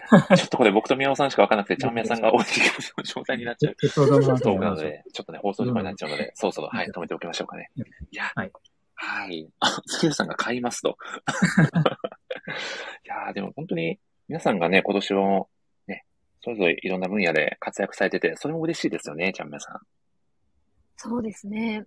ツイッター見てると本当になんか励まされますよね。自分も頑張ろうみたいな。そうですよね。皆さんもね。やりたくなっちゃいますよね。それこそ、先ほどの。ちょっとだけファンアートとか書いたんですけども、実は。あれですか、ガラン親方ですか？そうそうです。あれすごかったですよね。エクセルのやつですよね。そうです。いやすごい。すごい。いやなんか昔、エクセルで自分のアイコンを作ったことがあって。はい。あ、僕見た記憶がありますね、それ。本当ですか？はい。あ、そうですね。はい。それで、それを応用してちょっとこう、ファンアート書けるかなと思って、ガラン親方書いてみたんですけど。いや、本当にでも、こう、いろんなことにね、その新しい分野にもチャレンジされてる人の背中を見ると、こう自分も、こうそのチャレンジする、なんだろうな、こう、足が軽くなるというか、ちょっと踏み出しやすくなるみたいなところはあるのかなって感じますね。いやー。ああいうなんかちょっとこう、無駄にこう事務スキルというか、そういうのをこう活用したみたいな感じで、最近だと沢さんがブリーチのはい原画展のグッズをあれも、スプレッドシート。あれも最高でしたよね。いや、すごいですね。こう、ああいう、なんだろうな、ちょっと、若干狂気を感じるような。そうですね。いや、でももう本当あれ最高ですね。もう、素晴らしいなと思いますね。いや、でも皆さんちょっと狂気といえば、ちょっとこのラジオ内にも、かなりのその狂気を放っている方がいらっしゃるので、ぜひちょっとお方も、お呼びしたいなと思うんですけど、いいですか？お呼びしちゃって。いきますか？もうちょっとこのラジオ内でかなり、狂気というか、狂気というか、ツボというか、土器というか、何なんですかね、どしたしー声量がすごい。いいな、やっぱりいいな。いや、本家は違いますね。いやー、小川さん、こんばんはです。いやー、こんばんはですね。いやー、小川さん、お久しぶりです。お久しぶりなのかわかんないですけど。なんか、お会いした気もします。そうですね。どこかの面接会場でお会いしたような気がしなくもないですが、いやー、本当に小川さん、いつもありがとうございます。ラジオに、つぼちゃん、花を寄せていただいて、本当にいつもありがとうございます。いやー、つぼで。はい。いや、本当に、小川さん、以前もね、ちょっと、実は、小川さんにも、この間お会いさせていただいて、その時にもね、いろいろとお話しさせていただいたんですけど、本当に漫画家未来会議、お疲れ様でした。はい、もう本当に素敵なイベントで、みおさんとちゃんめさんも聞かれましたよかね。いや、僕ちょっと聞けなかったんですよね。だから、そうなんですね。望んでるんですけれども、あれ、すごい、聞きたいセッションいっぱいあったんで。ぜひぜひ、漫画家未来会議、多分ですけど、月曜日に、はい、アーカイブ、されます。したものが多分公式からアップされると思いますので。嬉しすぎる。これは、大好物さんが大和さんの司会素晴らしかったですとコメントくださってますよ。ありがとうございます。すごいですよね。本当にですよ。一応あれですね、魚戸先生と、その担当編集の千代田さんの会のちょっと司会をやらせていただきまして。いやー、千代ですね。千代魚戸。豪華メンバーの中で小川さん、緊張されませんでした？いや、マジで、俺、吐くかと思いました。正直な感想。いや、でも、どんどんこう、お話をこう、重ねていくうちに、どんどんこう、大賀さん自身が、こう、楽しまれてるのかなというか、乗ってきてるのかなという感じもして。本当裏話なんですけど、はい。あの会場ってもう、音出しちゃいけないから、めちゃくちゃ静まり返ってて、本当に、なんでしょうね。楽しい雰囲気を出さないと、多分演者さんが喋りにくいなと思って、なるほどなるほど、ただひたすら喋りやすいようにだけ、まあ、魚戸先生も千代田さんもどちらも天才なので、うんうんうん、まあその二人の話が、本当聞けるように、ちょっと、まあ心がけたというか。いやー、なるほどですね。佐藤さんが白用の土器が必要だったという素晴らしい補足コメント。いや、でも本当に、おしらいタープで前回でお話ししていた小川さんと本当に同一人物なのかと思いながら僕は聞かせていただいてましたが、ちゃんめいさん、どうでした小川さんの近いっぷりは。いや、でも、なんかその小川さんって、このラジオになるとどうしてもその、こう、ピエロキャラというか、なんか、ふざけた感じ だとみんな思われて、すごい失礼な悪口みたいになってるんですけど。めちゃくちゃストレートな表現でしたね、今。だと思うんですけど、なんかもう、小川さんはもうそんなんじゃないんだぞっていう、そのなんか本気出すとすごいんだぞっていう、なんか本領発揮を垣間見た感じがしました。いやー、ほんと素晴らしかったですよね。意外と仕事は真面目にやるんです。いやー、すごかったですね。いや、そしてね、小川さんは、ラジオ界でもね、はい、直近だと、この、それでも曖昧をしてくるの、ラジオ界にも、サプライズゲストでご参加いただきまして、いや、いかがでしたか、その回のご感想なんぞもちょっと語っていただければ。いや、もう本当結構急遽読み始めた作品だったんですけど、めちゃくちゃ自分もハマっちゃって、なんでしょうね、本当に徐々に、まあ、少しずつ近づいていくというか、その感じが、なんかちょうど良くて、やっぱラブコメって人の心を癒す力があるなっていうのはすごい思いました。もう、ちゃんめいさんまさに感じられてるんじゃないですか、その癒す力があるっていうことを、この作品に関しては。いや、もうそうですね。すごい、やっぱり週刊少年マガジンで最新話更新されるたびにこう、もだえて騒いでる作品なので。いやー、ほんとそうですよね。でも、宮尾さんも作品は読まれてます?ちなみに。あ、そうですね。はい。お、どうでした?ラジオ会は。聞かれてますかね?まだ聞いてない?あ、そうですね。うん、させていただきました。ありがとうございます。どうでした?小川さんとちゃんめいさんのトークは。そうですね。やっぱりちゃんめいさん、あれですよね、東京リベンジャーズで心えぐられて、それをこう回復させるみたいな話が。あ、そうですね。そうです。精神安定剤的なみたいな話をされてましたよね、確かに。その、なんというか、精神のこの上下がすごいなっていう。そうですよね。いやー、だからもう、ある意味、ちゃんめいさんを救っている漫画とも言えますもんね。そうですよね。はい、いや、もうそうですね。いやー、でも、小川さん、どうですかこう、やっぱり作中のこう、漆と、こう、ちゃんめいさんもこう、重なる部分もあるんじゃないかなって、僕は感じたんですけど、小川さん、どうでしたそうですね。やっぱりこう、まあ、漆と、はい。ストイックにこう、ね、将棋と向き合っていく姿と、はい、まあ、ちゃんめいさんがストイックにこう、ね、ライター業だったり記事に向き合っていく姿がすごく、僕はダブって感じられたんですけど、小川さん的にはどうでした?そうですね。もちろんそこも重なったんですけど、まあ、僕結構今日、モリスさんにやっぱ、なんと、感謝をやっぱり述べた。感謝ですか?はいはいはい。やっぱこんな、もう 2days にもわたって、はいそのフェスがやれる人望というか、で、さらにみんなに声掛けして、はい、やっぱやることって本当にそんなないと思うんですよ。いやー、めちゃくちゃ嬉しいです。ちゃんめいさんどう思う?もうそうだし、いやもう本当にそうで、はい、こうやってこう、本当に普段顔合わせてるわけじゃない人たちが、こんなにその音声だけで盛り上がれるような空気作り、そして台本作りをして、その上でそんなにイケメン、ボイスだなんて。森さん違うチャンスでしたよ、今。違うんですよ。でもその上そんなに可愛いだなんてがなかったので気づけなかったんですよ。いやー、これはやってしまったな、放送事故だな。しまったな。いやすいません、ちょっと岡さん、どこかでもう一回チャンスをください。もう一回やりたい。今あれですよ。今はあれですよ。それでもちゃんを寄せてくるっていう、そういう見切りが今始まってた、はい。いやー、ちょっと寄せがすごすぎて気づかなかったな、逆に。うわ、すごいな。もともと森さんは、はいはい、天然さんがって言わせたかったじゃないですか。いや、そうなんですよ。いや、てか、小川さんもそうだったじゃないですか、きっと。あ、そうです。はい、だから、ちょっとそれ裏切って、はい、ちょっと天然さんちょっとやってくれませんかって言って。森さんにちょっと言わせたいなと思って。これはやばいですね。これこの後でね、お伝えする放送事故ランキングの第1位が早くも決定してしまいました。これはちょっと僕、これ僕、シンプルに褒められていると錯覚しましたね。怖い怖い。いつかシンプルに褒められていると錯覚してたって、澤さんにこの後言われる可能性が高いですね。森さん、そんなわけないじゃないですか。いや、それはそれでどうなんですか。そんな急に褒めるわけないじゃない。ひどすぎる。これはひどすぎるぞ。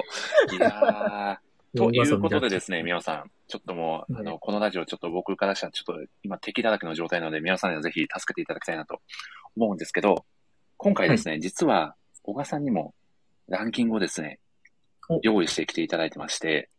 わー、楽しみに。皆さん何だと思います？ちなみに。まあでも土器ですよね。まあ確実に土器ですよね。土器、何の土器かな？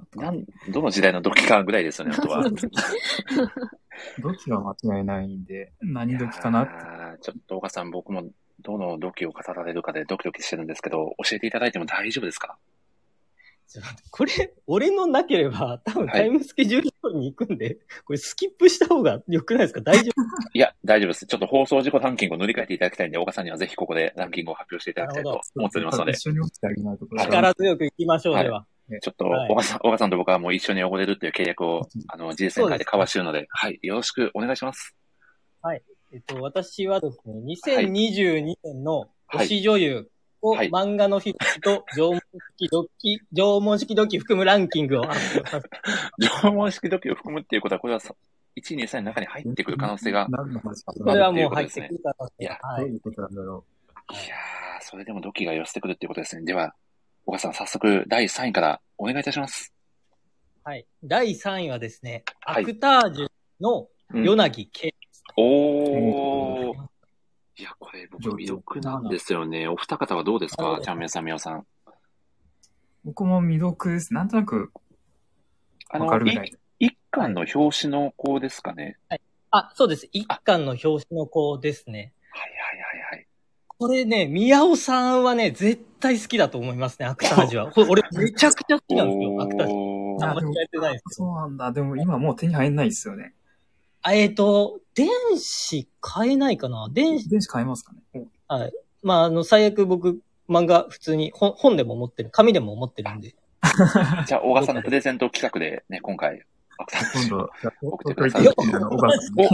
マジか。小川さん、曽我美さんも大好きですとコメントくださってますよ。あ、本当ですか？いや、よかった。推し女優の気が合いますね、曽我美さんと。素晴らしいですね。あ、澤さん、電子は買えないそうですね、ちなみに。電子買えないのか。なるほど。ちなみに、奥さん、これはどういうところが推し女優ポイントなんですか？これですね、演技力と、役者としての覚悟が好きなんですけど、この、与那木圭っていうのは幼少期の壮絶な体験からですね、はい、偶然、なんかその天才的な演技力を身につけるんですけど、はい、自分が実体験したことしか演技できないんですね。で、彼女はですね、だから人生経験にすごく乏しいんですけど、それが、他者と関わり合いを持っていく中で、役者としての覚悟も、育っていくし、自分自身の人間性が育っていって、演技の幅も広がっていくみたいな。めちゃくちゃ泣ける作品なんですよ。これは本当におすすめですね。いやー、ちょっと小川さんの漫画のプレゼン力高すぎですよね。めちゃくちゃ欲しくなっちゃいますね。わー、いいですね。いや、小川さんありがとうございます。ちなみに、第2位も教えていただいていいですか？はい。ちょっと第2位ももしかしたら知らないかもしれないですけど、はい。結婚するって本当ですかっていう漫画の、本城寺理香さんっていう人ですね。わからないですね。ちゃんめいさんご存知ですか？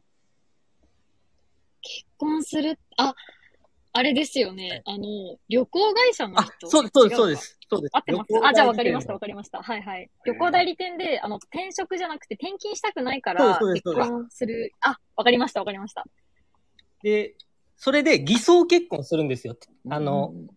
独身だと海外赴任させられるかもしれないからって言って、ほとんど職場で話したことない。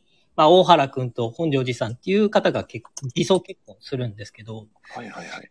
これがですね、お互い恋愛経験が、まあ、ほとんどない中で、まあ、互換で、まあ、一緒に、会社の企画で同棲みたいなのを始めるんですよ。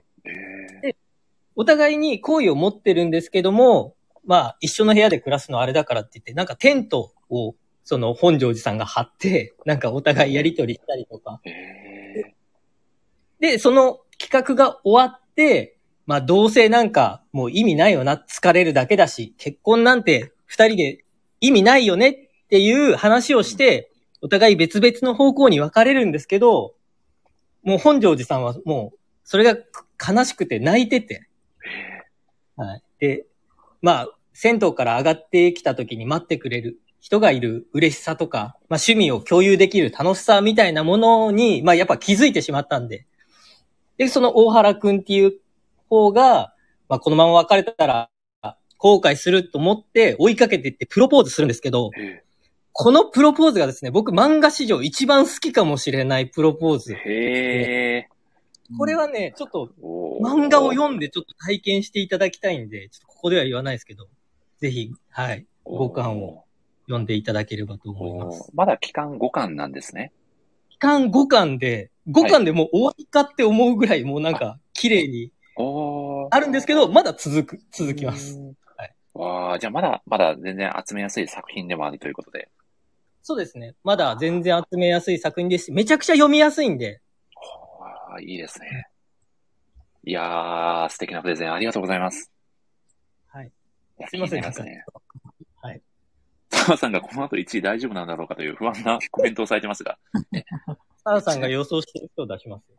ちなみに、小川さん、今回ですね、はい、結構皆さんがプレゼント企画を考えてくださってるんですけど、はい、もしかしてこの1位を当てた方には、小川さんお気に入りのドキをプレゼントみたいなプレゼント企画が立ち上がるっていう可能性ってあったりするんですかね。いやー、そうですね。あげましょうか。これは逆に罰ゲームの可能性もありません。はい、これ、どこなんですか、宮尾さん。罰ゲームですね。誰もコメントしてくれない可能性があります。これは。ちなみになんですけど、ヒントだけいただいても大丈夫ですか？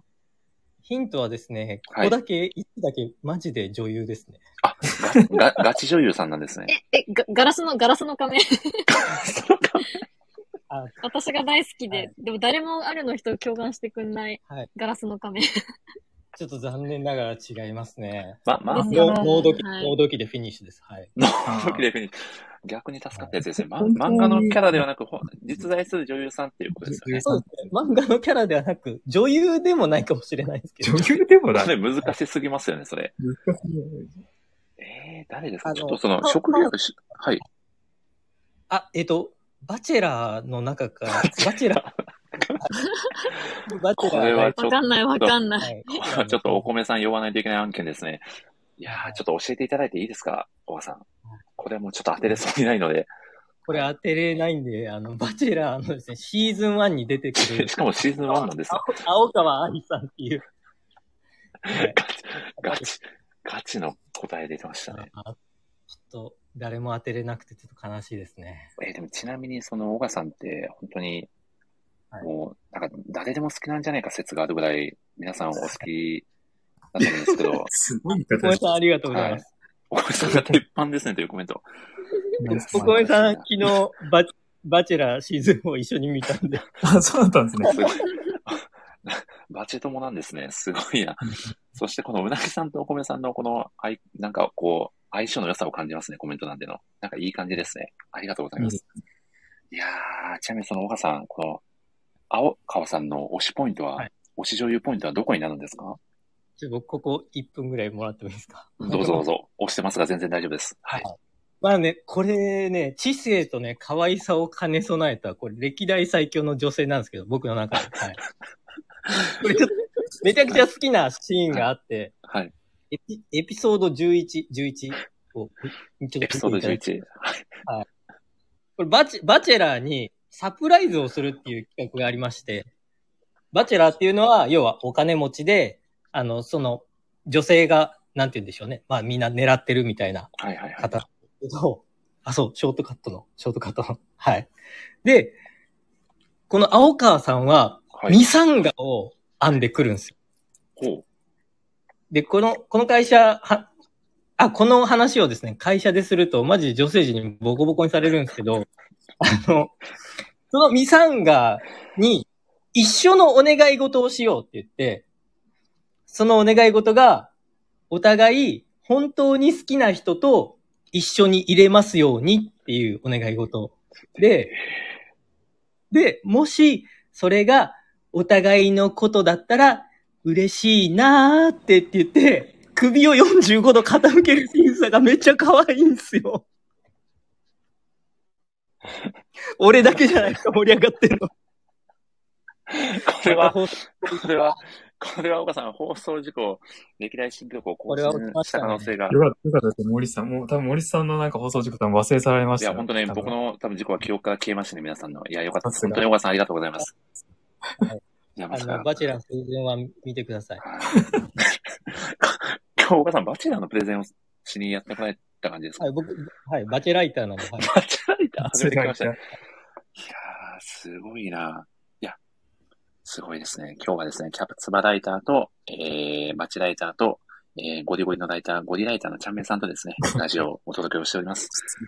いやー、ちょっとラジオの空気が一変してしまったんで、そうそうですね、ちょっと、台本に、はい、お話を戻そうかと思います。いや、ではですね、みおさん、そろそろちょっといい時間になってまいりましたので、はい、皆さんね、ちょっとここまでということで、ぜひ最後にですね、こう、ラジオも、自体にぜひ、コメントを一言いただければと思います。よろしくお願いします。すいません、ちょっと喋りにくいかもしれないですけど。めちゃくちゃ喋りづらいです。何喋ってるのかわかんない感じ。ちょっとコメントなんでバチライターが、ちょっと沸騰ワードになってますね。これは。ひどいな、なんかちょっと流れ弾当たったみたいな感じなんですけど。もうここは気にせず。はい、お願いします。いやでも本当に僕、ライターでも何でもないんですけれども、非常に仲良くさせていただいて、はい。この間、なんとリアルモリスさんにお会いするという。そうなんですよ、はい、実は。僕ライターさんで初めてお会いしたの宮尾さんだったなって思ったんですけど、ライターでもないよく考えたら宮尾さんライターじゃん。一体この二人がどういう関係なんだと思いながら楽しくお話しさせていただいてたんですけど、ね、いや本当に、まあ、キャプツバが繋いでくれた、ラジオが繋いでくれたご縁といいますか、まあ、ひいてはあるが繋いでくれた、ね、ご縁といいますか、本当に宮尾さんにはラジオ初期の頃から、ね、楽しくお話しさせていただいて、本当に僕も感謝しているので、今日も来ていただいてありがとうございます。じゃあこそありがとうございました。という感じで、本当に皆さんに温かく、はい、迎えていただいて、はい。楽しく、はい、漫画を読ませていただいておりますので、また来年もぜひ、このラジオを続けていただけたらなと思います。ぜひ皆さん来年もラジオ遊びに来ていただければと、はい、思ってますので。いやー、今日も本当にお忙しい中、ご参加いただいてありがとうございました。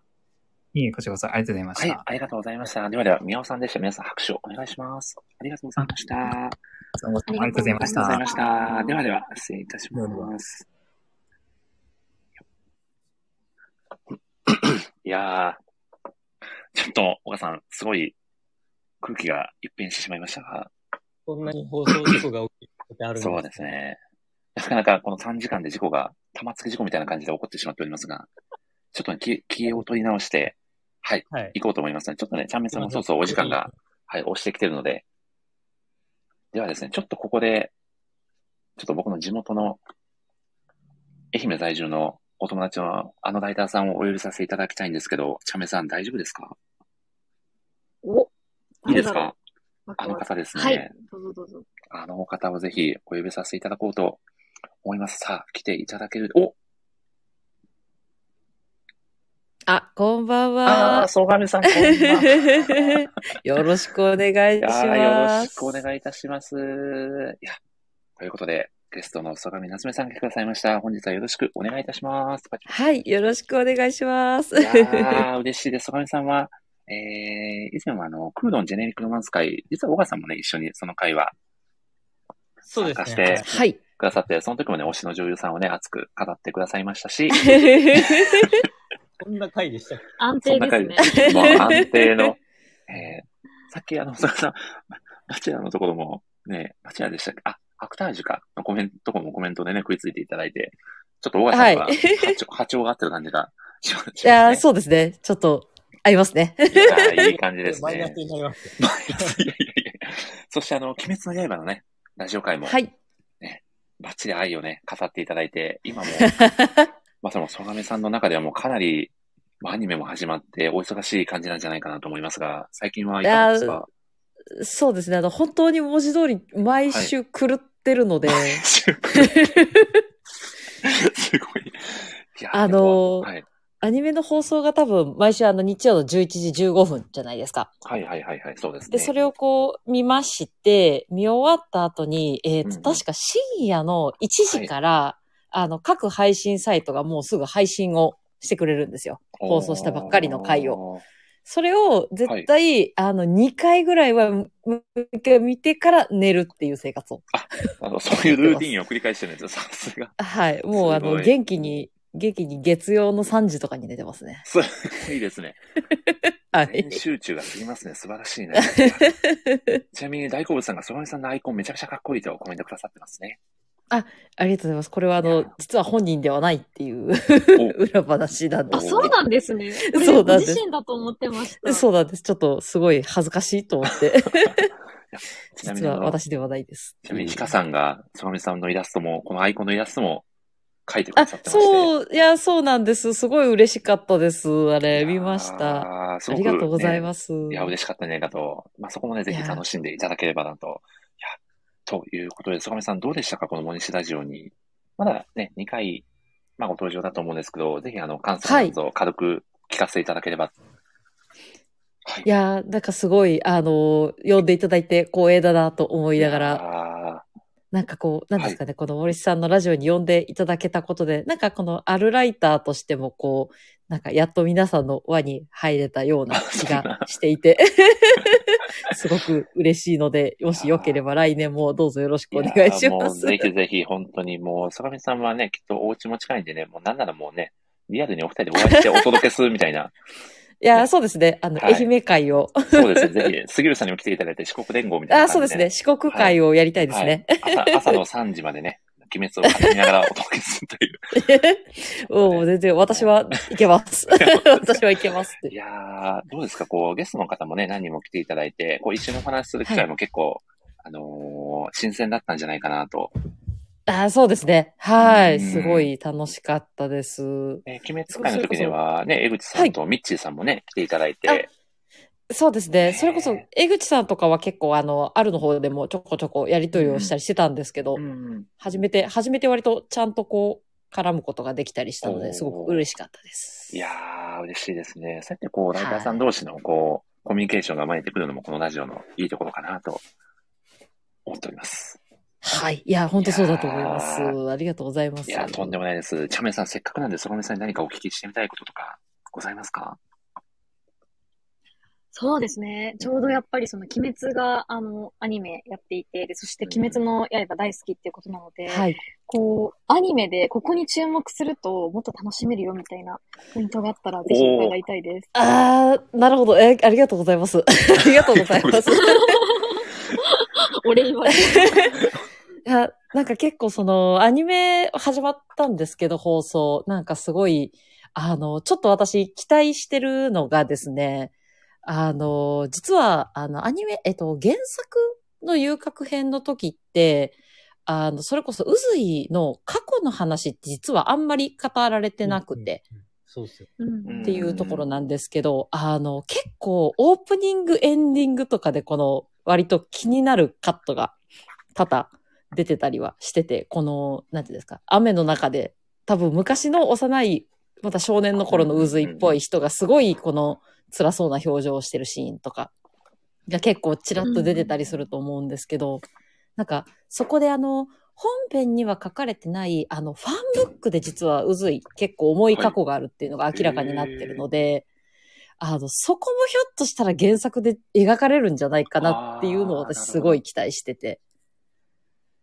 ただ結構、多分柱の中でも割と一両を争うレベルの重い過去なので、どうなるかなっていうのをちょっとそのあたりを期待しつつ見たいなと思ってます。そのあたりも想像しながら楽しめるという、はい、そうですね。知らない方は楽しみにしていただいて。いやはい。すごいいいですね。はい。いやちなみにこのちゃんめいさんとそがみさんの並びをこう拝見してて思い出したんですけど、あれですね、それぞれ推しの生誕を祝う記事を出されたお二人だなと思って。ああ、やりましたね。私はもう推し記事はこのちゃんめいさんをすごく憧れながらやってるので、もう。いや、すごく、推しにすごい愛を注いでる人を見てるのはすごい楽しいなと思って。いや、あれはすごかった。もう、あれが、こう、ちょっと一つのコンテンツとしてね、今後、成り立っていくんじゃないかなっていうような、面白さも感じましたね。皆さんに推しをぜひ語っていただきたいですね。いやー、これはおそらく小川さんが近い将来、9時台 B の生誕をね、事情が出してくれる可能性が、いやー、楽しみですね。楽しみですね。ちなみに小川さんはどうですか？その皆さんに何かお話ししてみたいことだったり。そうですね。僕、クーロンジェネリックロマンスでご一緒させていただいて、はい。配信会読みました。読みました。ラジオからもう、わけわかんなくなって。いやー、なんか、いやー、これ、どこまで話せないんだろう。ちょっと、うわーってなっちゃいましたね、今。いや、ちょっと見えてきたのかなと思いきや、また謎に突き落とされるみたいな。はい、いやー、そうなんですよ。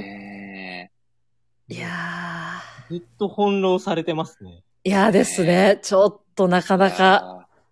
でも、小川さんはあれですよね、9時台 B 出てきた時からずっと翻弄されてますよね、ある意味。そうですね。もう9時台 B が出てきた時からもうメロメロ。いやー、すごい。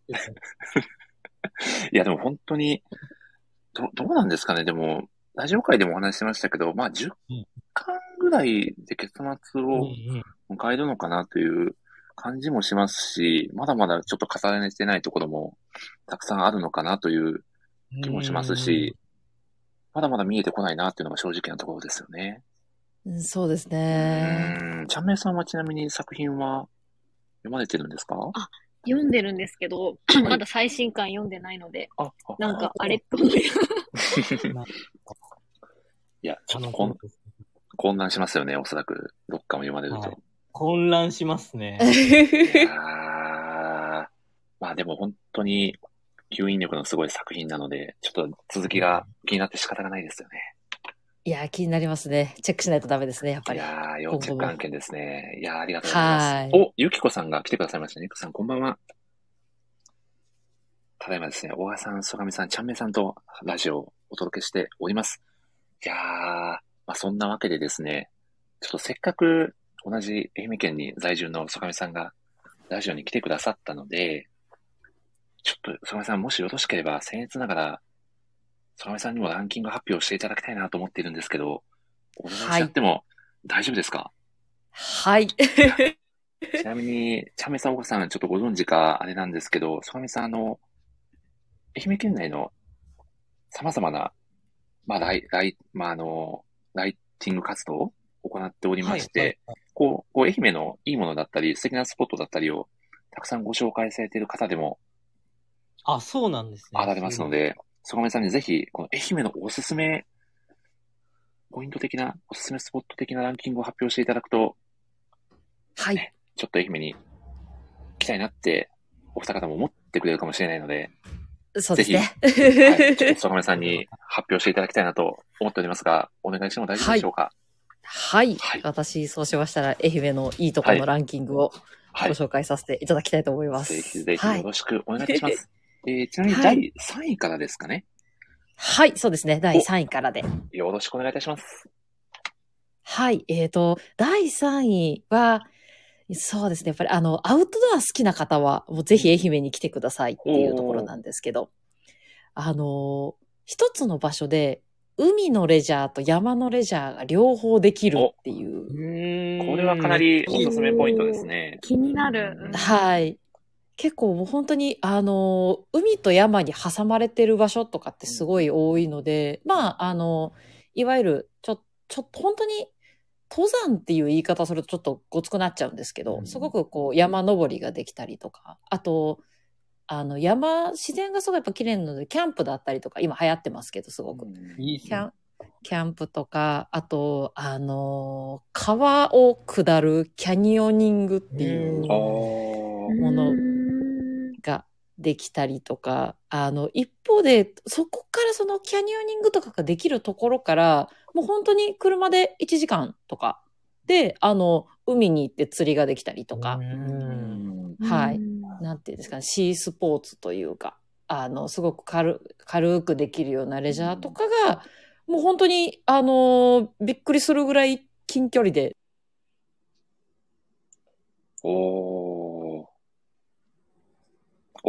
あ、そばみさん、一瞬声が途切れてるような。もしかしたら、転生してるかもしれない。あ、異世界転生しますかね。アイコンは、出てるので。そばみさん。あ、これはちょっと僕が引き継いで喋りたいんですけど。現地に行っちゃった。現地に飛ばされてしまった。器用すぎるな。水没しちゃったのかな、スマホが。どうなんだろう。そばみさんは。森さんは、その、今、はい、プレゼントされてた場所はご存知なんですか？いや、でも僕も本当に同じ県に住んでるのかなっていうぐらい分かんなかったですね。エセですね。エセとは。ちなみに、あ、じゃあ、そばみさんちょっと一回ちょっと、通話を終了させていただいて、もう一回入ってきていただいた方がいいかなと。高本さんがうずいさんにさらわれたという、これはそばみさん的には嬉しい話ですよね。